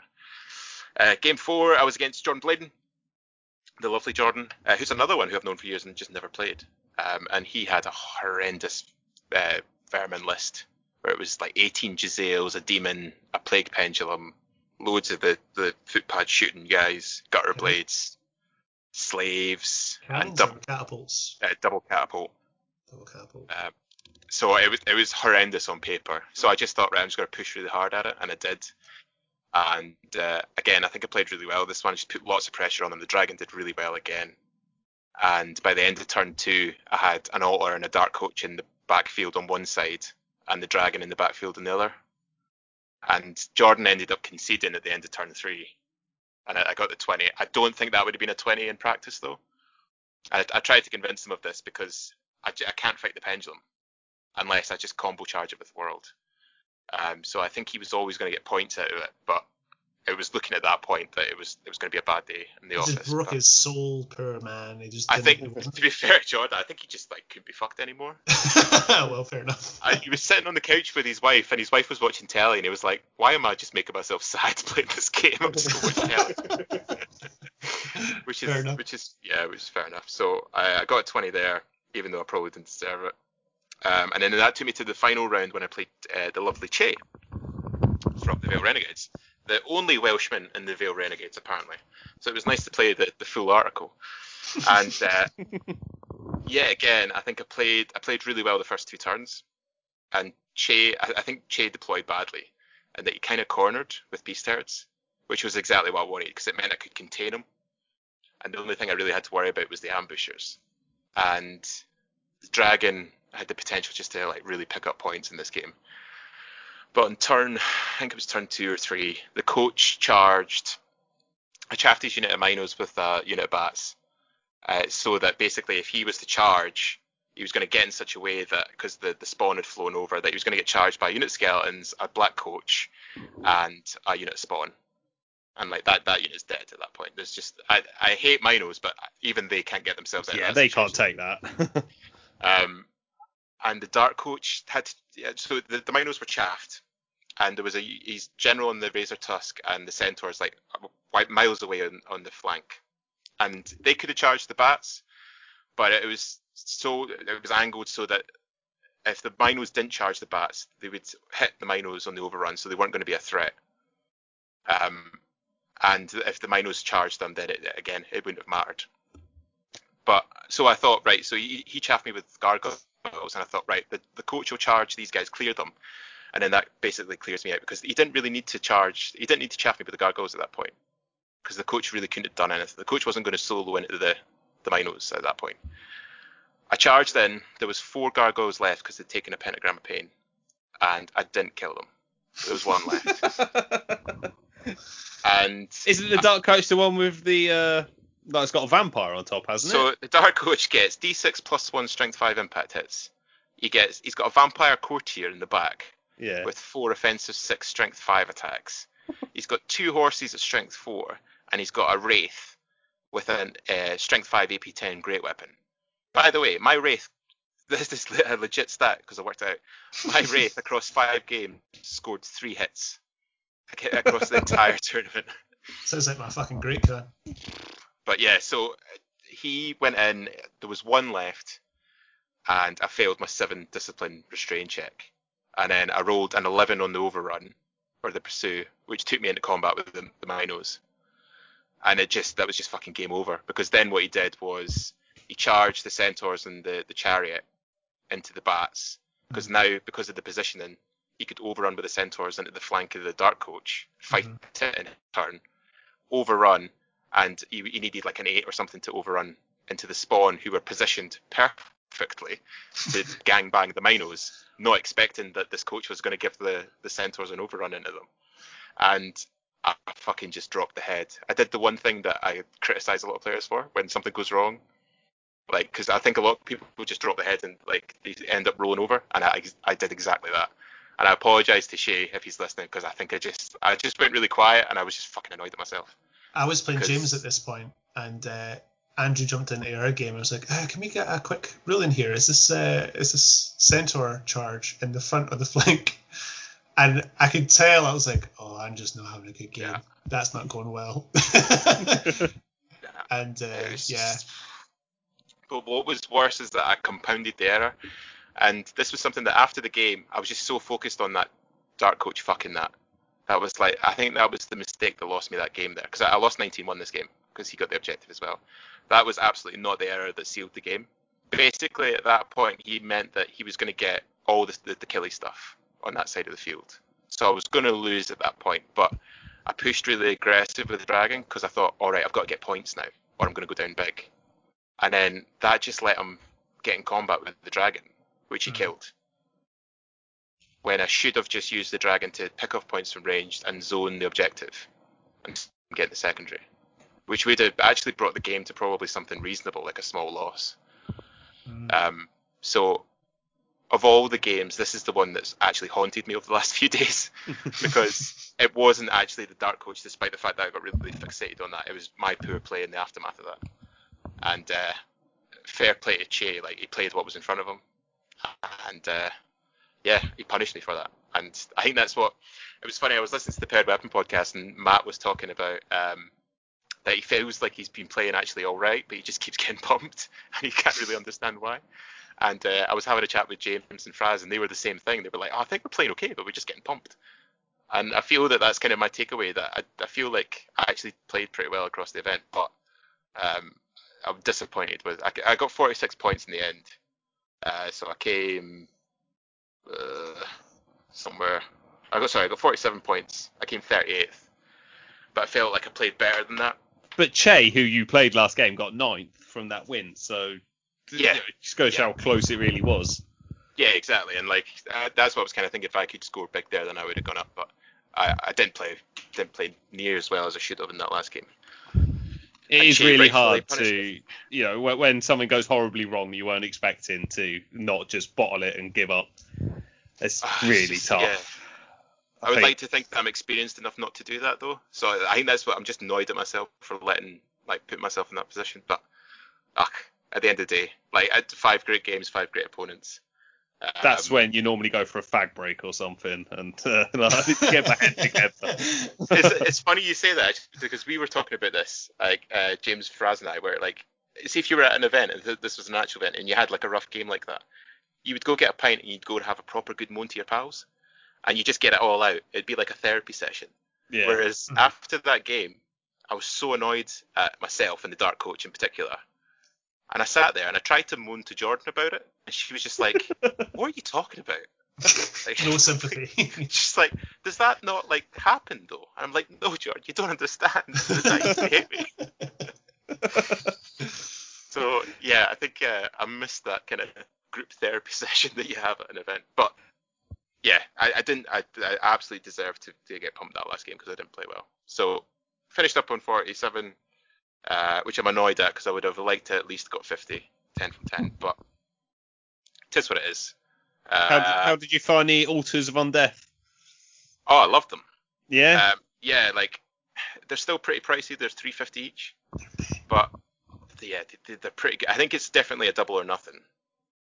Um, and they synergize really well with the dragon on occultism, just because you can just like there was one point in the game against Jack where I had two altars firing off, and I had the dragon in the middle casting the uh, the aura version of pentagram of pain. So like pathfinders were taking like 3d6 strength four hits and stuff like that.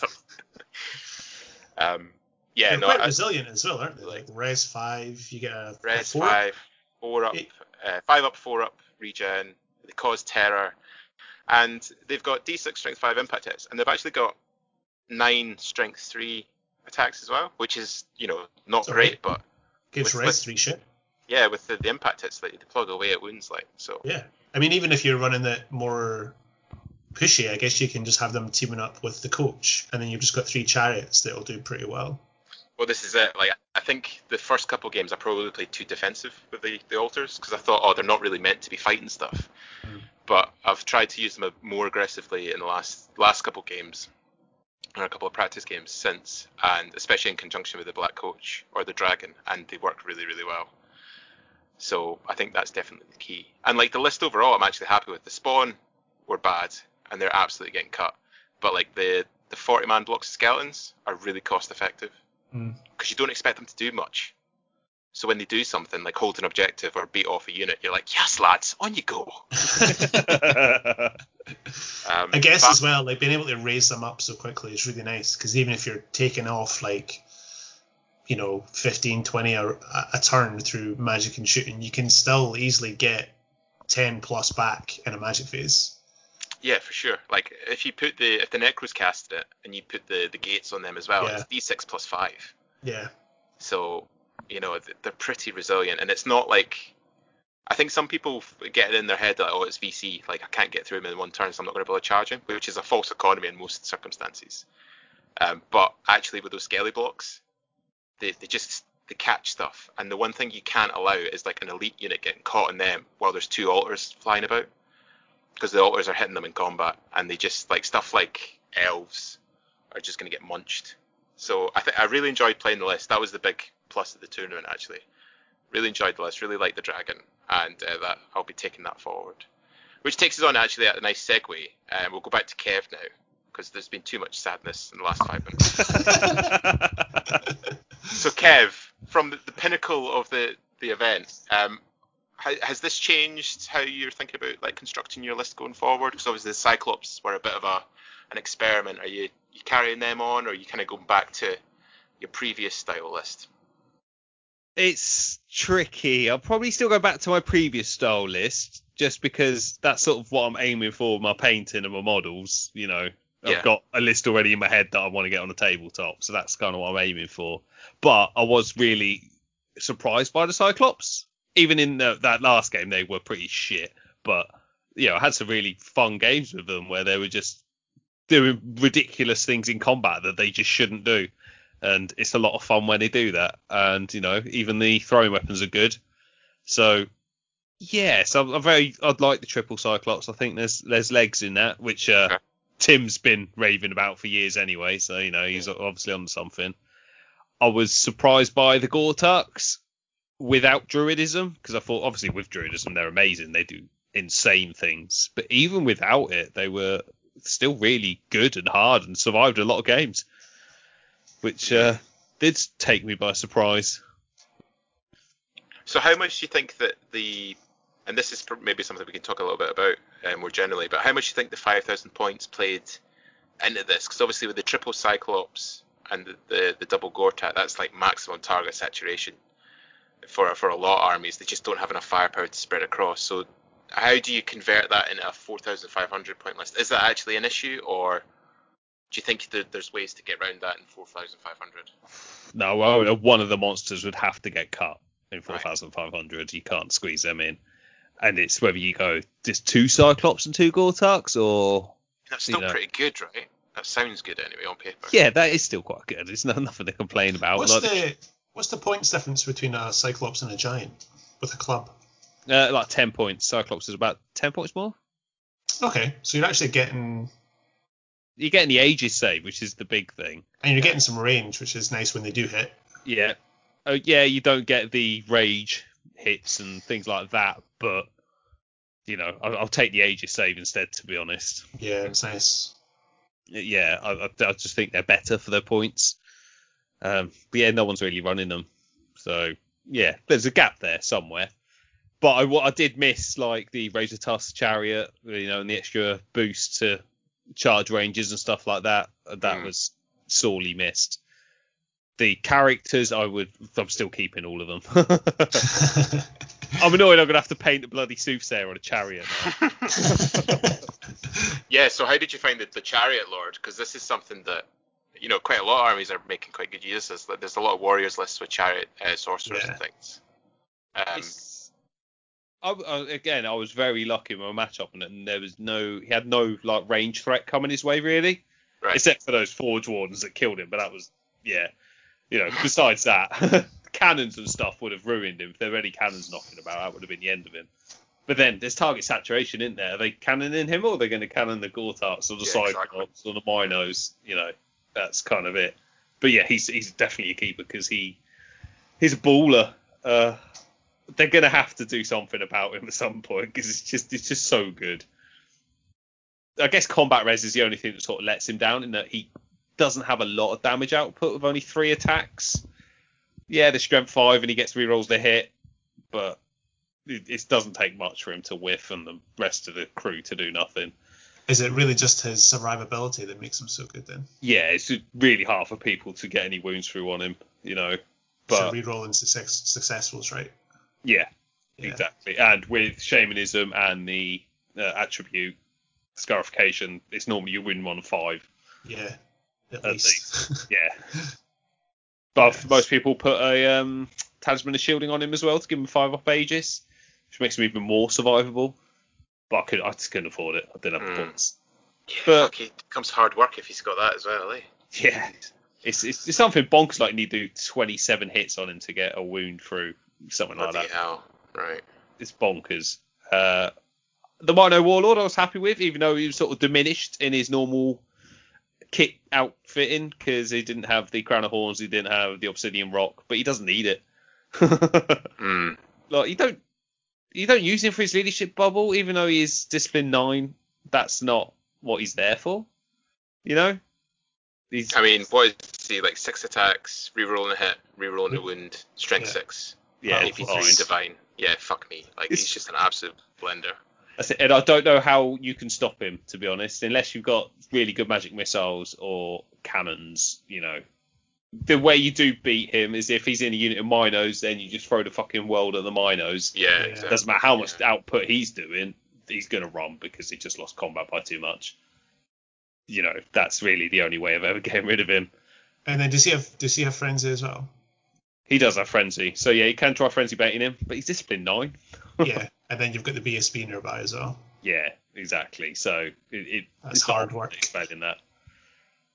He's just so hard. and I, I love him for it. It's nice to have something so reliable because I'm sure Paul can attest when you're running around with chosen lords and they put them in fights, you guarantee they're going to win. They'll fuck it. They'll Yeah. roll like four ones to hit. It's, just- oh, it's- shit. A lot of the time, I think when you when you're worried about things like parry and lack of attacks, you think, oh, I'll go pair weapons, but then that normally fucks you in some other way where you're not wounding as well. Yeah, mm-hmm. exactly. So, I mean, the it's just a combination of fucking rerolls to hit with battle focus. Like this is kind of like this is your whole build around the ghouls, right, Andrew? Like when you run your Strigoi list, that's what makes them so fucking scary. Yeah, With with poison, it's just like, oh my god, it's just it's the reliability. Yeah, you're absolutely right. Yeah. it's insane. Yeah, where it's like, you know, when I run my KO with me and you get 12 knights charging into something, you will end up doing a wound or something. It doesn't mm. take much to fluff, and it's just really irritating. So it's nice to have that reliability. Is he the best combat character in the game right now? I, I, I, think would say so. so. Point for point. Yeah, I don't think there's anything. Yeah, you're not really breaking the bank, are you, with 600 odd points?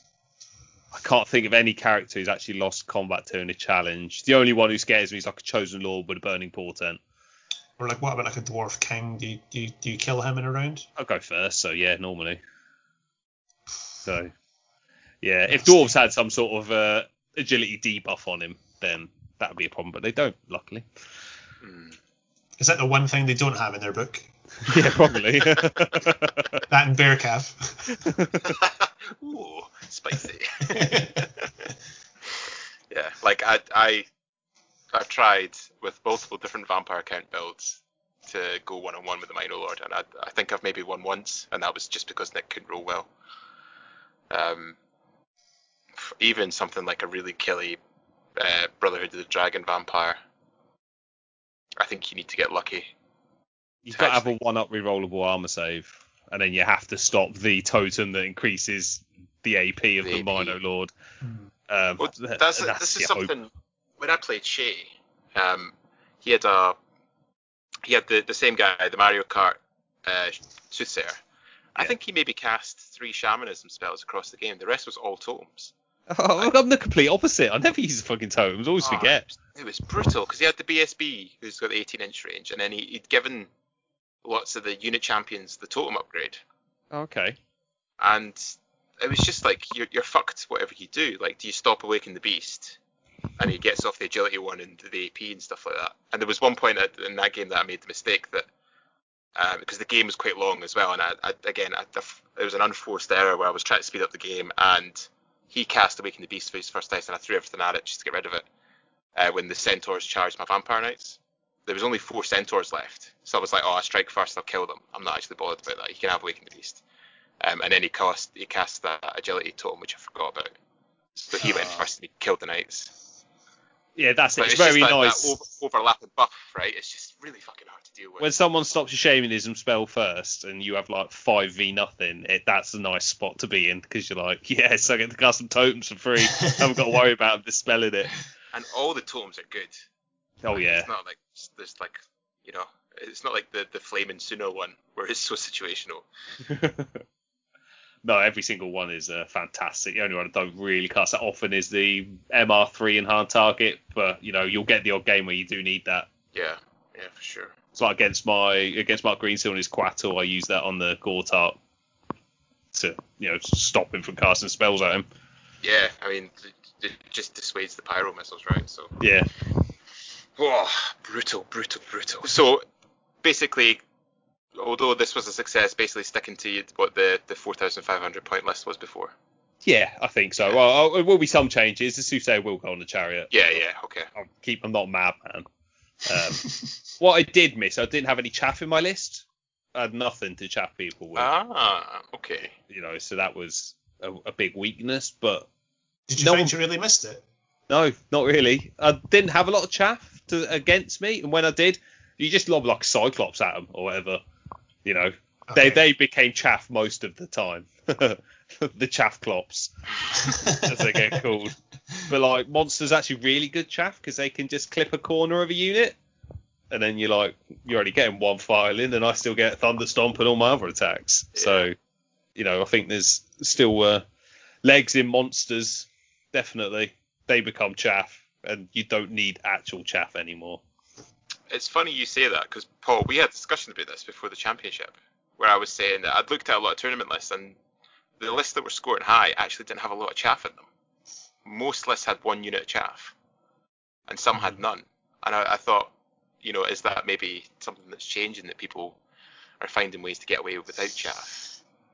I, like I know I've seen Dan on the forums talking about chaff and stuff before, and I know he's he's said in the past like you know you don't really need chaff, and that is just that just goes over my head because I'm just not that you know good a player. I need something to stick in front of shit that I don't want to fight, or I need to be able to set up a charge, and you know I'm just not at that level. But I guess when you've got units that are multi-purpose, that it's just like I don't necessarily need chaff, but I need a roadblock that I can put in front of you that you won't break, or that if you do, it's going to do so much damage to you back that it's it's advantageous for me. So it's Mm. more about having units that are very cost effective, and I think that's the thing with single models is that you get so much for your money, especially monsters.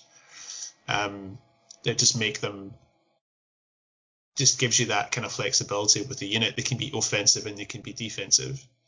and especially at 5k when you can bring four or five of them, it's like well I can I can lose one if it means I can get more points from you. So yeah, I think again that kind of goes back to the whole knowing your matchups and knowing what you can lose and what and what it gives you. Because I think a lot of the time, like people will bring two and three units of chaff and they'll chaff when they don't need to. Like Yeah. they'll just they'll put something in front and think right okay, but then it's like well do you do I really need to do that? You think well maybe not because I don't know if I want to charge you. So why am I giving you 100 points for nothing? Yeah. So Yeah. I think I've had many a game where my chaff is left alive at the end of the game because I've not actually needed them. Yeah, I guess it goes. I mean, saving two to three hundred points on chaff, that's a lot of points. That's like an extra binding scroll or two binding scrolls in your list, or do you know, Yeah. magic res on your on your stuff, and that might you know have a big impact on the game, just stopping one or two spells going off. So yeah, it makes sense. I think there's maybe some books that do it better than others, like. But maybe maybe that's just my experience. Maybe you can do it with every book. I don't know. I've always found the struggle more getting rid of other people's chaff without, you know, forcing my big unit to go run off after them and stuff like that. Yeah. That's always been a real struggle. Particularly like KOE, it's so hard dealing with chaff. Yeah, when you don't have good reliable reach, especially if you're going druidism and shit on Yeah. your on your KOE or your beast herds, right? You don't you're, you're you're more limited. So like I think that's the real strength of like a lot of like the elf lists. Um and anything that can just bring one or two cheap units of enough small arms, you think, okay, I've got magic and I've got shooting, so I can at least deal with chaff. And then even if you're in a bad matchup, you know, that potentially goes a long way to stopping combats by maybe a turn or two. If that just puts off your opponent from pushing as hard, if they think, oh, I can't actually reliably chaff you and get into a position that I want to be in. So sure. I like to Um, kill chaff with my chaff, so like the razor tusk with the is, is excellent. Yeah, the piggies are so good at just killing other people's chaff. Yeah. But they're even decent on their own if you can get into a wee Yeah, cheeky I like flank or something. Tusk. Oh yeah, they're awesome. They're a big Yeah. fan of them. I've had Razor Tusk get in a necro bunker and, and kill necromancers before, so I've I've got a healthy appreciation of Razor Tusk. We're getting a deep insight into Andrew's uh, player history just being the amount of times Nick has just abused me. oh man. Um, well, th- there's a couple of points that I want to pick up on there um, in terms of whether we see something shifting in the meta, and and one of the big things post the patch was that the rules team and the design teams wanted to encourage bigger blocks and move away from the single models, which is something that I want to talk about. Before we do that, just general thoughts on the event because this was it was a ranked event, but it was 5,000 points and there was custom maps. What did what did you guys think? Was that a big thumbs up or was it a mixed kind of? But obviously, it's a big thumbs up from me. Um, no way, in any way, shape, or form bias in that opinion. We should all play 5,000 points all the time. yes, absolutely. It's when the game's at its best. But I love the maps. I thought all the maps are fantastic. Um, yeah, I was a big fan of them. Particularly like Loch Ness. I thought that was a great one. Uh, yeah, and I think 5K it just changes stuff, doesn't it? You know, everyone's got to come up with new lists. You can't just churn out the normal stuff you keep using. So yeah, I liked it. okay, Paolo. Uh, yeah, interesting. Like I think, given that it is kind of like one of the the bigger national events, surprised that it was custom maps, um, but a nice change. Like I, I guess it's as we spend more and more time on UB, I guess it's just another way of trying to spice things up and give people something different. So I think a lot of people actually quite like that aspect of it. Um, in combination with the 5k just because it does give you something different and i think after masters as well um, it's slightly i mean it is slightly less kind of intense um, than masters so i guess a lot of the players just were using it as an opportunity to try new stuff in different armies and and play with builds that you just wouldn't never get to use otherwise so Yeah. I think from that point of view, it was it was pretty good. Um, spot prizes and stuff, yeah, that's quite fun. Disappointed there wasn't a best sports nomination. I don't know why there wasn't a best sports. That I would have thought that was a, a given. Um, but hey ho. Um, but yeah, for the most part, it was good. Nice seeing a lot of people playing that I hadn't, you know, recognised before, like. Um, And it's not that they're necessarily new. It's just that they don't, they might not have been interested in a, a bigger event normally. So maybe that was in part due to the the masters getting people back into it, or just the originality in the in the maps and the the points difference. So it was good, good for a change. Yeah, I was I was quite critical going in of the 5,000 points. Like I thought that was it was weird for a big national competition to, to do that, Hmm. and I just didn't like it because I'm a creature of habit, and I was like, oh, all the caps are different. I have to actually get a pen and pencil. out. don't don't like counting. Um, but I actually thought it was fine. Like, I didn't actually think there was that much of a difference. I think there's definitely some armies that you know people wrote their their lists with that in mind and they tried to push caps. Um, but overall, I thought it was fine. I don't think there was anything mental out there. Um, I mean, You know- Mark Greensell's list was mental, yeah, that was probably mental for different reasons though, wasn't it? and then the Thane So- list. I think there was only two. I, I thought there might have been more, given that it was seventy. I think there was only two lists that just looked absolutely bananas. Yeah, but uh, yeah, overall, I thought it was fine. I actually loved the maps, and what uh, what worried me about the maps going in was that people had just thrown these together. And I Yeah. know that you boys on the on the team had done them, but I was worried that they'd just been thrown together and there would be like one side that was quite clearly better than the other side, which gave a massive advantage to the, the player that won the roll off and stuff like that. But it wasn't, and I thought all the app, all the maps were really well put together. There wasn't any map that I played on that I felt was biased to one player or there was you know big issues. I really liked the Loch Ness one because it added a whole new tactical element to hold the center, fighting in the water. Yeah. Um, absolutely loved it. I heard that um, Jack Chapman cast uh, Glory of Gold on a unit in the water against Ollie, despite Uh-huh. the fact that the water nullifies the flaming attacks. Oh, right. I was going to say, was he just doing it for the AP, or was he expecting the I'm flaming as doing it for the flaming attacks, yeah, Oh. which is amazing. Sorry, sorry to poke fun, Jack, but that, that was uh, a brilliant story. Um, yeah, so I, I, thought it was great. Uh, I hope the custom maps become a thing, as long as they're kind of vetted. Um, but yeah, fantastic. The only the only thing I want to bring up before we go back to the, the kind of the meta talk and the list talk was uh, the fact that Matt came last.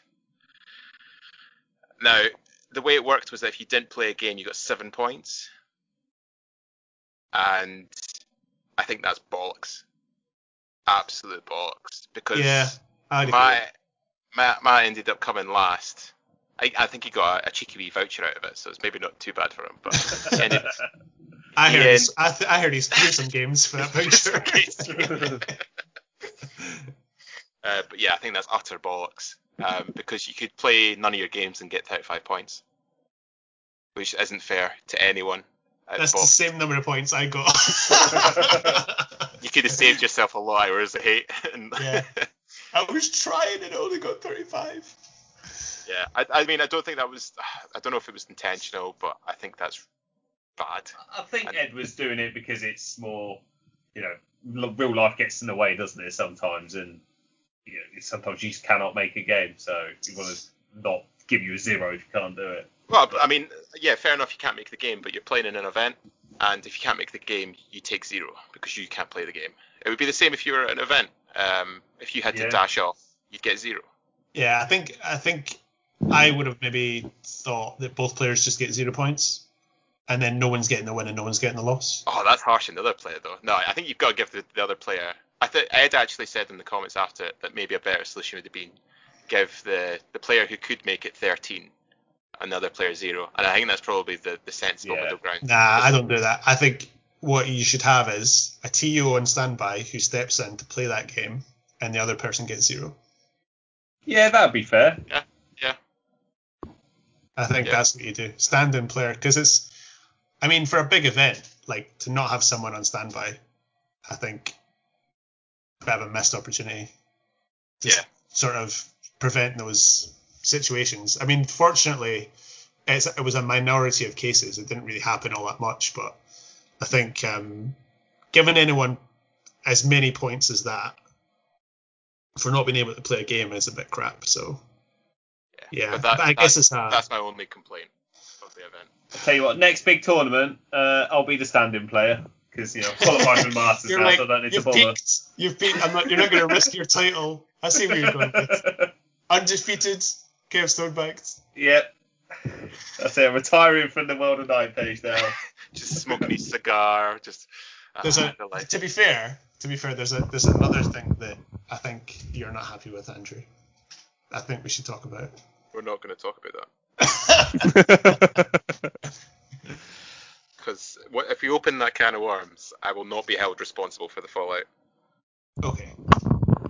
If you want to know what that kind of worms is, drop us a, a message uh, either on the Twitter sphere or on the forums. And Andrew will refuse to reply to you on any of those platforms. Unless someone calls me a shitebag for not doing it, in which case I will do it out of spite for myself. which is which is a loophole that Fraz seems to be exploiting of late. Um, That's his go-to move, though. yeah, yeah, shite bag if you don't. yeah. Um, right, Matt may have only got 15 points, but at least he earned those 15 points, you know, the hard way. Yeah. And I think his head just went down, I think, after his opening of getting Craig followed by Mikey. yeah, which is brutal. That that was it for him after that. Oh, horrible. And then, like, yeah, he, he got five with it- points against M2 and then got zero in his last two games. So there were some Yeah. of his better results. Exactly. I, I just think that at the bottom of the table, like every point counts, and you, you can't be given folk sevens for not turning up. Yeah. Yeah, I agree. But yeah, that's my that's my only uh, complaint that I'm willing to put on air at, at this time. So Oh, let's go let's go back to the the lists overall. Um, how do we think? Was there any kind of significant meta shifts? You think? And uh, you know, it's difficult to say with five thousand points. Uh, and linked into that, what do we think about? Was the the February update successful in pushing out single models instead of blocks?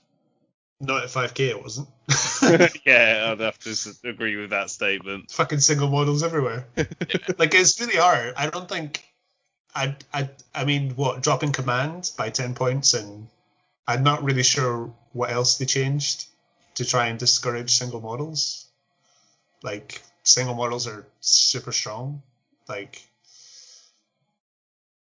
I, I don't I don't know if there is an as an easy way to, to make them less strong right now without specifically putting something into the rulebook to either buff units or to somehow change the interaction between how single models fight uh, rank and file units. Like That's it. I, I would have been happy fighting against some big blocks because I can just throw like three monsters in there and have three d6 thunderstomps. exactly. Yeah. Yeah.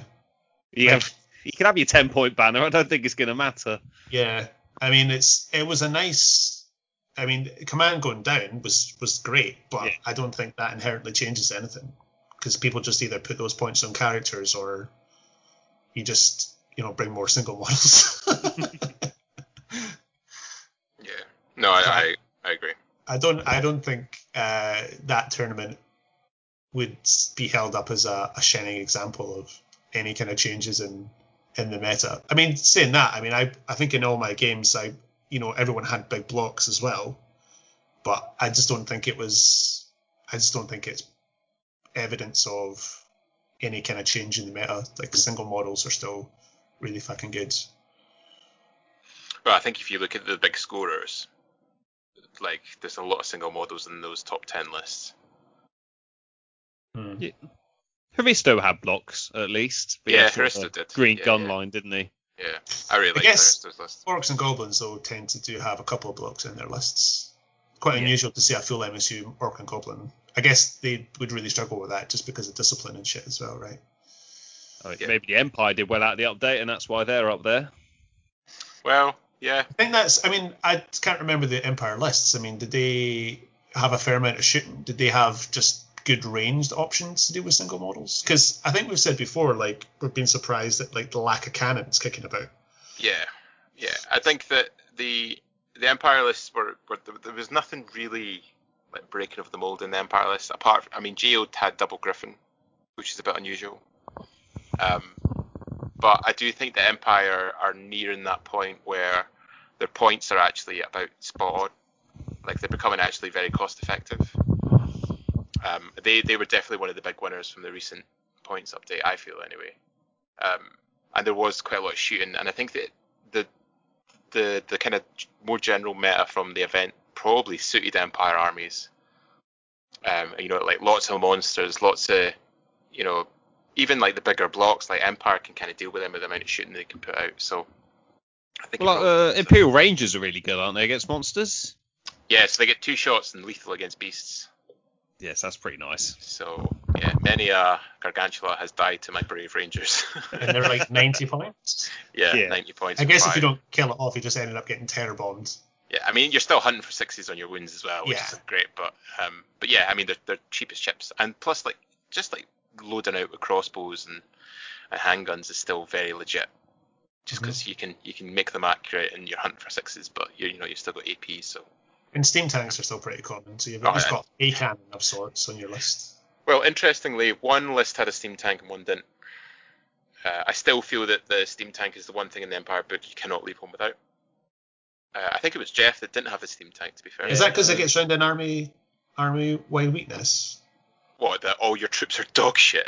Well, no, that it's Yeah, it gets unbreakable that then. and it doesn't suffer discipline. You don't even have to win combat; you just have to not die. Yeah, I mean, this is one of the issues with the design of the Empire. Like, I think if you take the tank out, that army becomes a lot weaker. Like, fair play to Jeff, he obviously got a lot of success without it. But he had a big unit of flagellants who do a similar kind of job. Like, you, you need something to hold stuff up with Empire. Hmm. Um, I mean, the tank's insanely good. If the tank was in any other army, it'd be broken as fuck. But it's not. It's an Empire. So, um, so yeah, I mean, in terms of like, I've heard a couple of people talk about the the results from TSC and think, you know, is the kind of American, you know, push meta like where basically it's just hyper aggressive, don't give a fuck about you know tactics, you just push at people. Is that a thing that's infiltrating the, the UK meta, or is that too cynical? Is there is there something bigger here, or was it simply the fact that it's five thousand points, so a lot of people thought, fuck it, I want to take as many monsters as I can. I think it was that myself. I don't think, you know, it's just you can't base whole meta off this tournament alone. Yeah. Yeah. I don't think most of the people.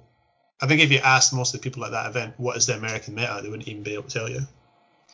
I don't think most players in the UK paid much attention to what people are doing on the continent or in America or, or whatever. Like I think they just play what suits them and what is relevant in our meta. So beyond the, the, the top players, maybe maybe like there might be like 10, 15 people that were at that event that are in and around DTC and they might know what other people are playing, but the vast majority of people don't. So, nah, I don't think so. Yeah. Brexit means Brexit. Eh? Yeah. Isolationism. Fuck everyone else. Yeah. Fuck them. That's what I say. oh, but seriously, Brexit's a fucking shit show. Come and help It us. it is. Um, Send help. okay, okay. Um, one more point on the meta. The triple tree is that a thing that's going to stage? I think there was a lot. That's of what I was going to say. That's why there's so many Sylvan Elf players. I think it's because Yeah, they could do well dragon and double tree or triple tree. Um, they're so bloody good. They're so hard to kill, aren't they?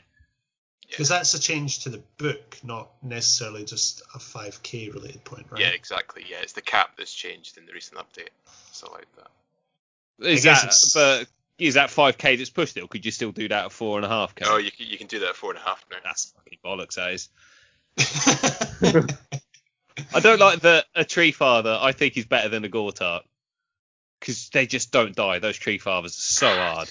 It's uh, the, they do the opposite things well. Like Yeah. the tree fathers are just so hard to get rid of because they're stubborn with the five up aegis.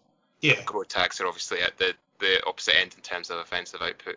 Having played again, I've played Martin a few times with the triple tree now. I think I played him twice, and I've, I've played against Jack, who had, a, had two trees and a dragon. I think you have to use the trees all together because if they get isolated, they die, uh, and they're so slow. Like their movement five, no swift stride. They can't dictate combats, so they have to be tanky because they're not going to be the- fighting.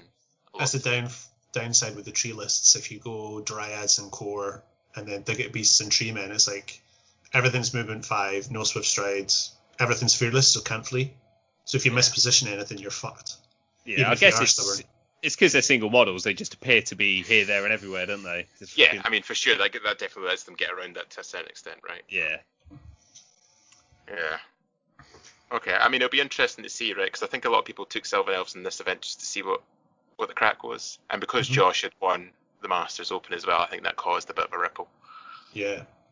So It'd Yeah, be funny if there was a, an inundated amount of Sylvan Elf and Beast Herd lists. After The this- classic after matchup is Elfman. back. I know, right? yeah, Yeah, Well, but, that's- uh, that's probably know what? my kind of general thought. Moving on from that uh, is like, what do you think are like who are the big armies that won out from this? And you know, do you think this is going to signal a wider change? Are Beast Herds back at the top table since they did well here? Well, And I is think- someone else here stay.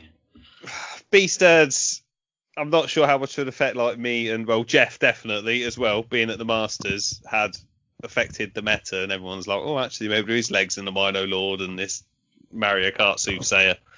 Um, and then maybe I've not done any favors by winning and Jack coming second as well, and everyone's gonna be like, oh yeah, let's definitely take Beast Herds now. Um, The Nerf bat is coming hard. I know that's not what I wanted. Everyone, stop using the Mino Lord. I can't wait for the, the Beast Herd's LAB now. There's, there's not even going to be any Minos in that. I'm just going to get rid of them. Just imagine the salt mine we're going to get off Nick. Like he was quite happy using these. Uh, until everyone ruined it. I'm sorry, Nick. Oh, yeah, so I didn't want to do well. Uh, yeah, I think there's just going to be even more Beast Herds knocking about now, uh, especially with UB. You know, anyone can take whatever army they like, can't they? yeah, for sure. Yeah. So yeah. As for Sylvan Elves, I'm not sure. I personally don't rate them. No, I, s- I still think they're at the bottom end. I think they've got a really high skill gap. Yeah, Um, you can you can definitely do well with them, but I think it takes a certain kind of player, and you need a lot of experience playing that kind of way. and like where Beast has getting the objectives easy mode, Sylvan Elves is the exact opposite because you've got so little scoring. Uh, of yeah, what you do have, you need to keep alive and make sure it can get there to do the objective. Hmm. Yeah. Were people surprised by the lack of ID in Dread Elves? I mean, there was quite a few Dread Elves, but they were really spread out across the table. There wasn't a big concentration of them. Um, do you mean in terms of their performance? Yeah, just overall, and, and actually just in terms of raw numbers, like there weren't. I mean, there, there was quite a few Dread Elf lists to be fair, but there weren't a lot of ID, and ID are probably strongest army overall just now. Uh, I thought there would have been more ID, and there was another book. I mean, there was one Highborn Elf list. Cal? Yeah, Is that right? that's that's weird. Yeah. Given they won the Masters, you thought everyone. I thought there would would be a couple of Highborn more. Elves. Yeah, I guess maybe it was just Dread Elves being like the new hotness and the 5k points changing what you can do with someone else. Maybe that was just the draw, and then obviously, like we say, then winning the Open uh, event. So, yeah, I don't know.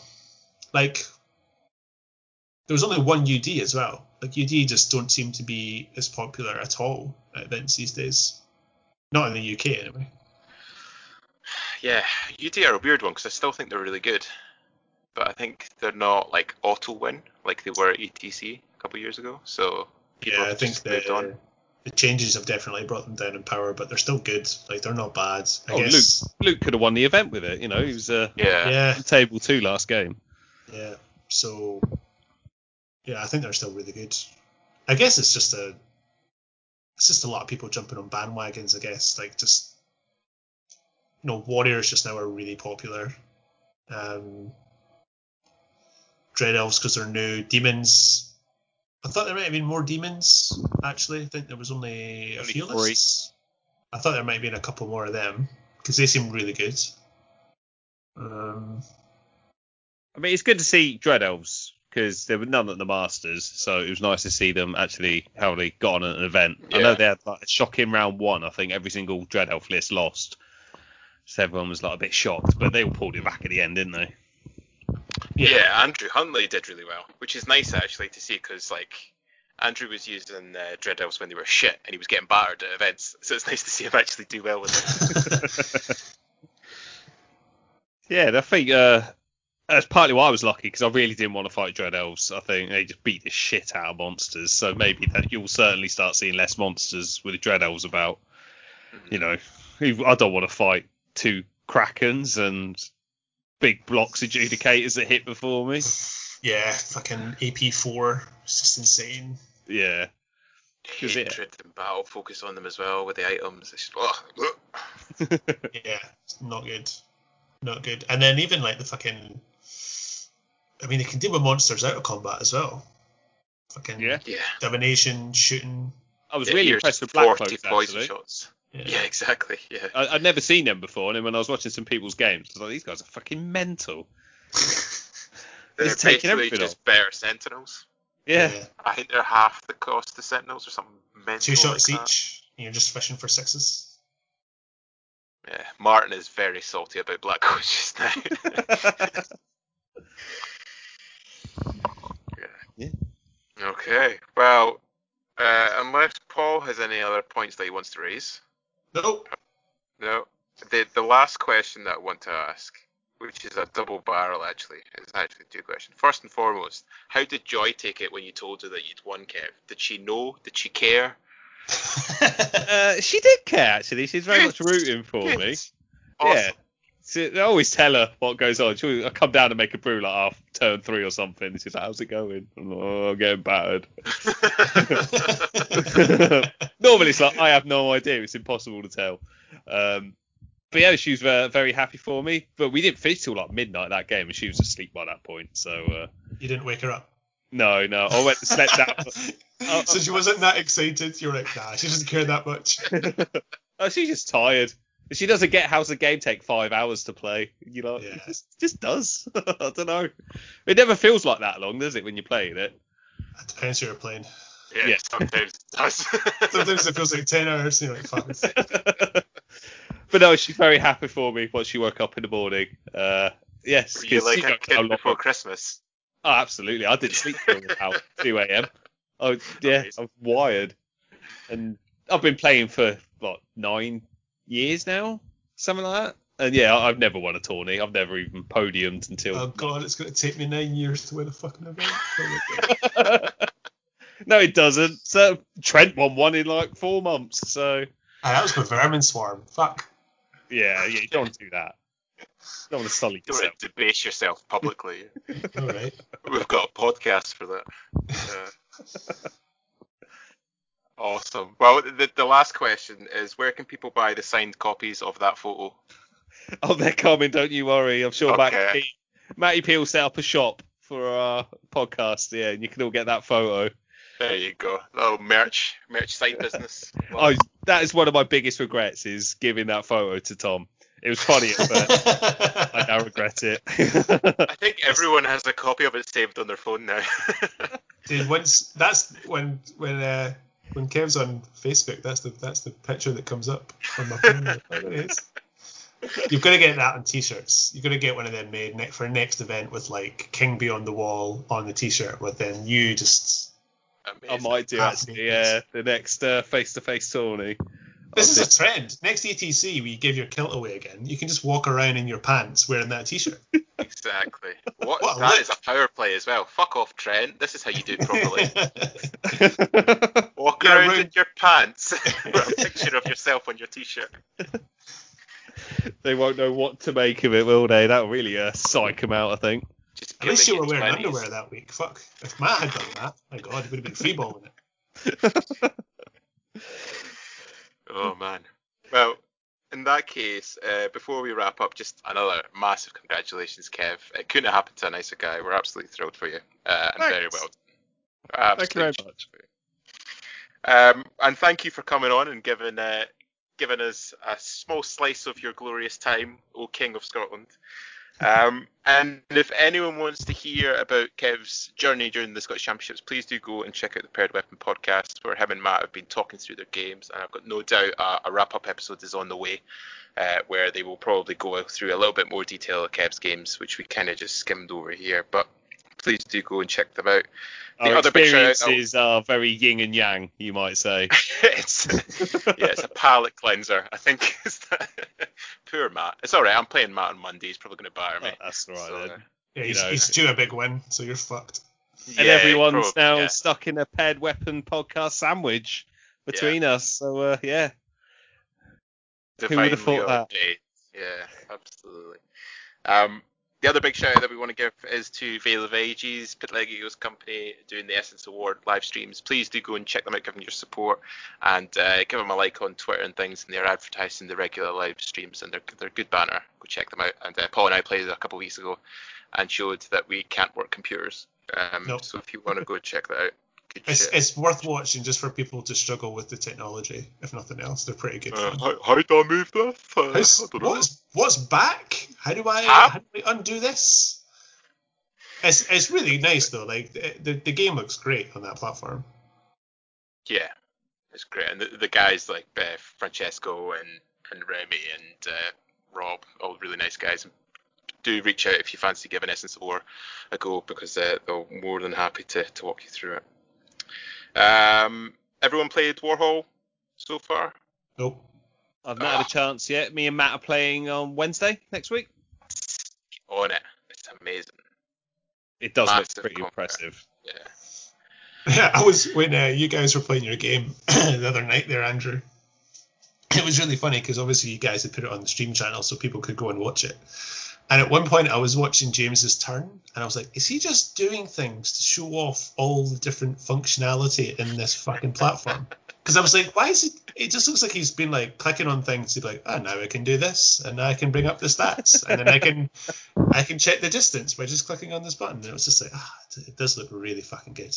Yeah, it's, it's good. And see, once they, I mean, I think all the core mechanics are already in place. So once they get the the models done, because there's a few models like the Altars of Undeath are currently just like purple cylinders on Yeah. bases. Classic. Uh, once once the, yeah, everyone's image of an Altar of Undeath. But once they get that sorted, I think it's just gonna. I don't know how something like UB or Tabletop Simulator for ninth age at least will compete against that because I think it's just gonna blow them out of the water. Yeah, I think it will. So very exciting times. And if you are lucky enough to to have a key, make sure you're sharing it with your pals and going on and having a wee shop because it's well worth it. Um, so massive congratulations once again to Kev. Uh, thank you everyone for tuning in. If you want to get in contact with the podcast, you can do so through a variety of means. You can grab us on Twitter. Uh, Axel Vicious is Kev's tag on Twitter if you want to give him a cheeky follow for all his sexy paint jobs. You can follow Paul at Space Goblin One. You can follow me at MGR Lost Cause. Uh, I am Lost Cause and Paul is Space Goblin on the forum, or you can drop us an email at Scottish. Ah, fuck, what's the email? ScottishWildlands at gmail.com. Nailed it. Absolutely nailed it. and that's it for another episode. So once again, thank you, Kev, for coming on. Thank you, Paul, Thank you for for putting up with my having shite. And uh, we will catch you on the next one. Bye. See you guys. Bye.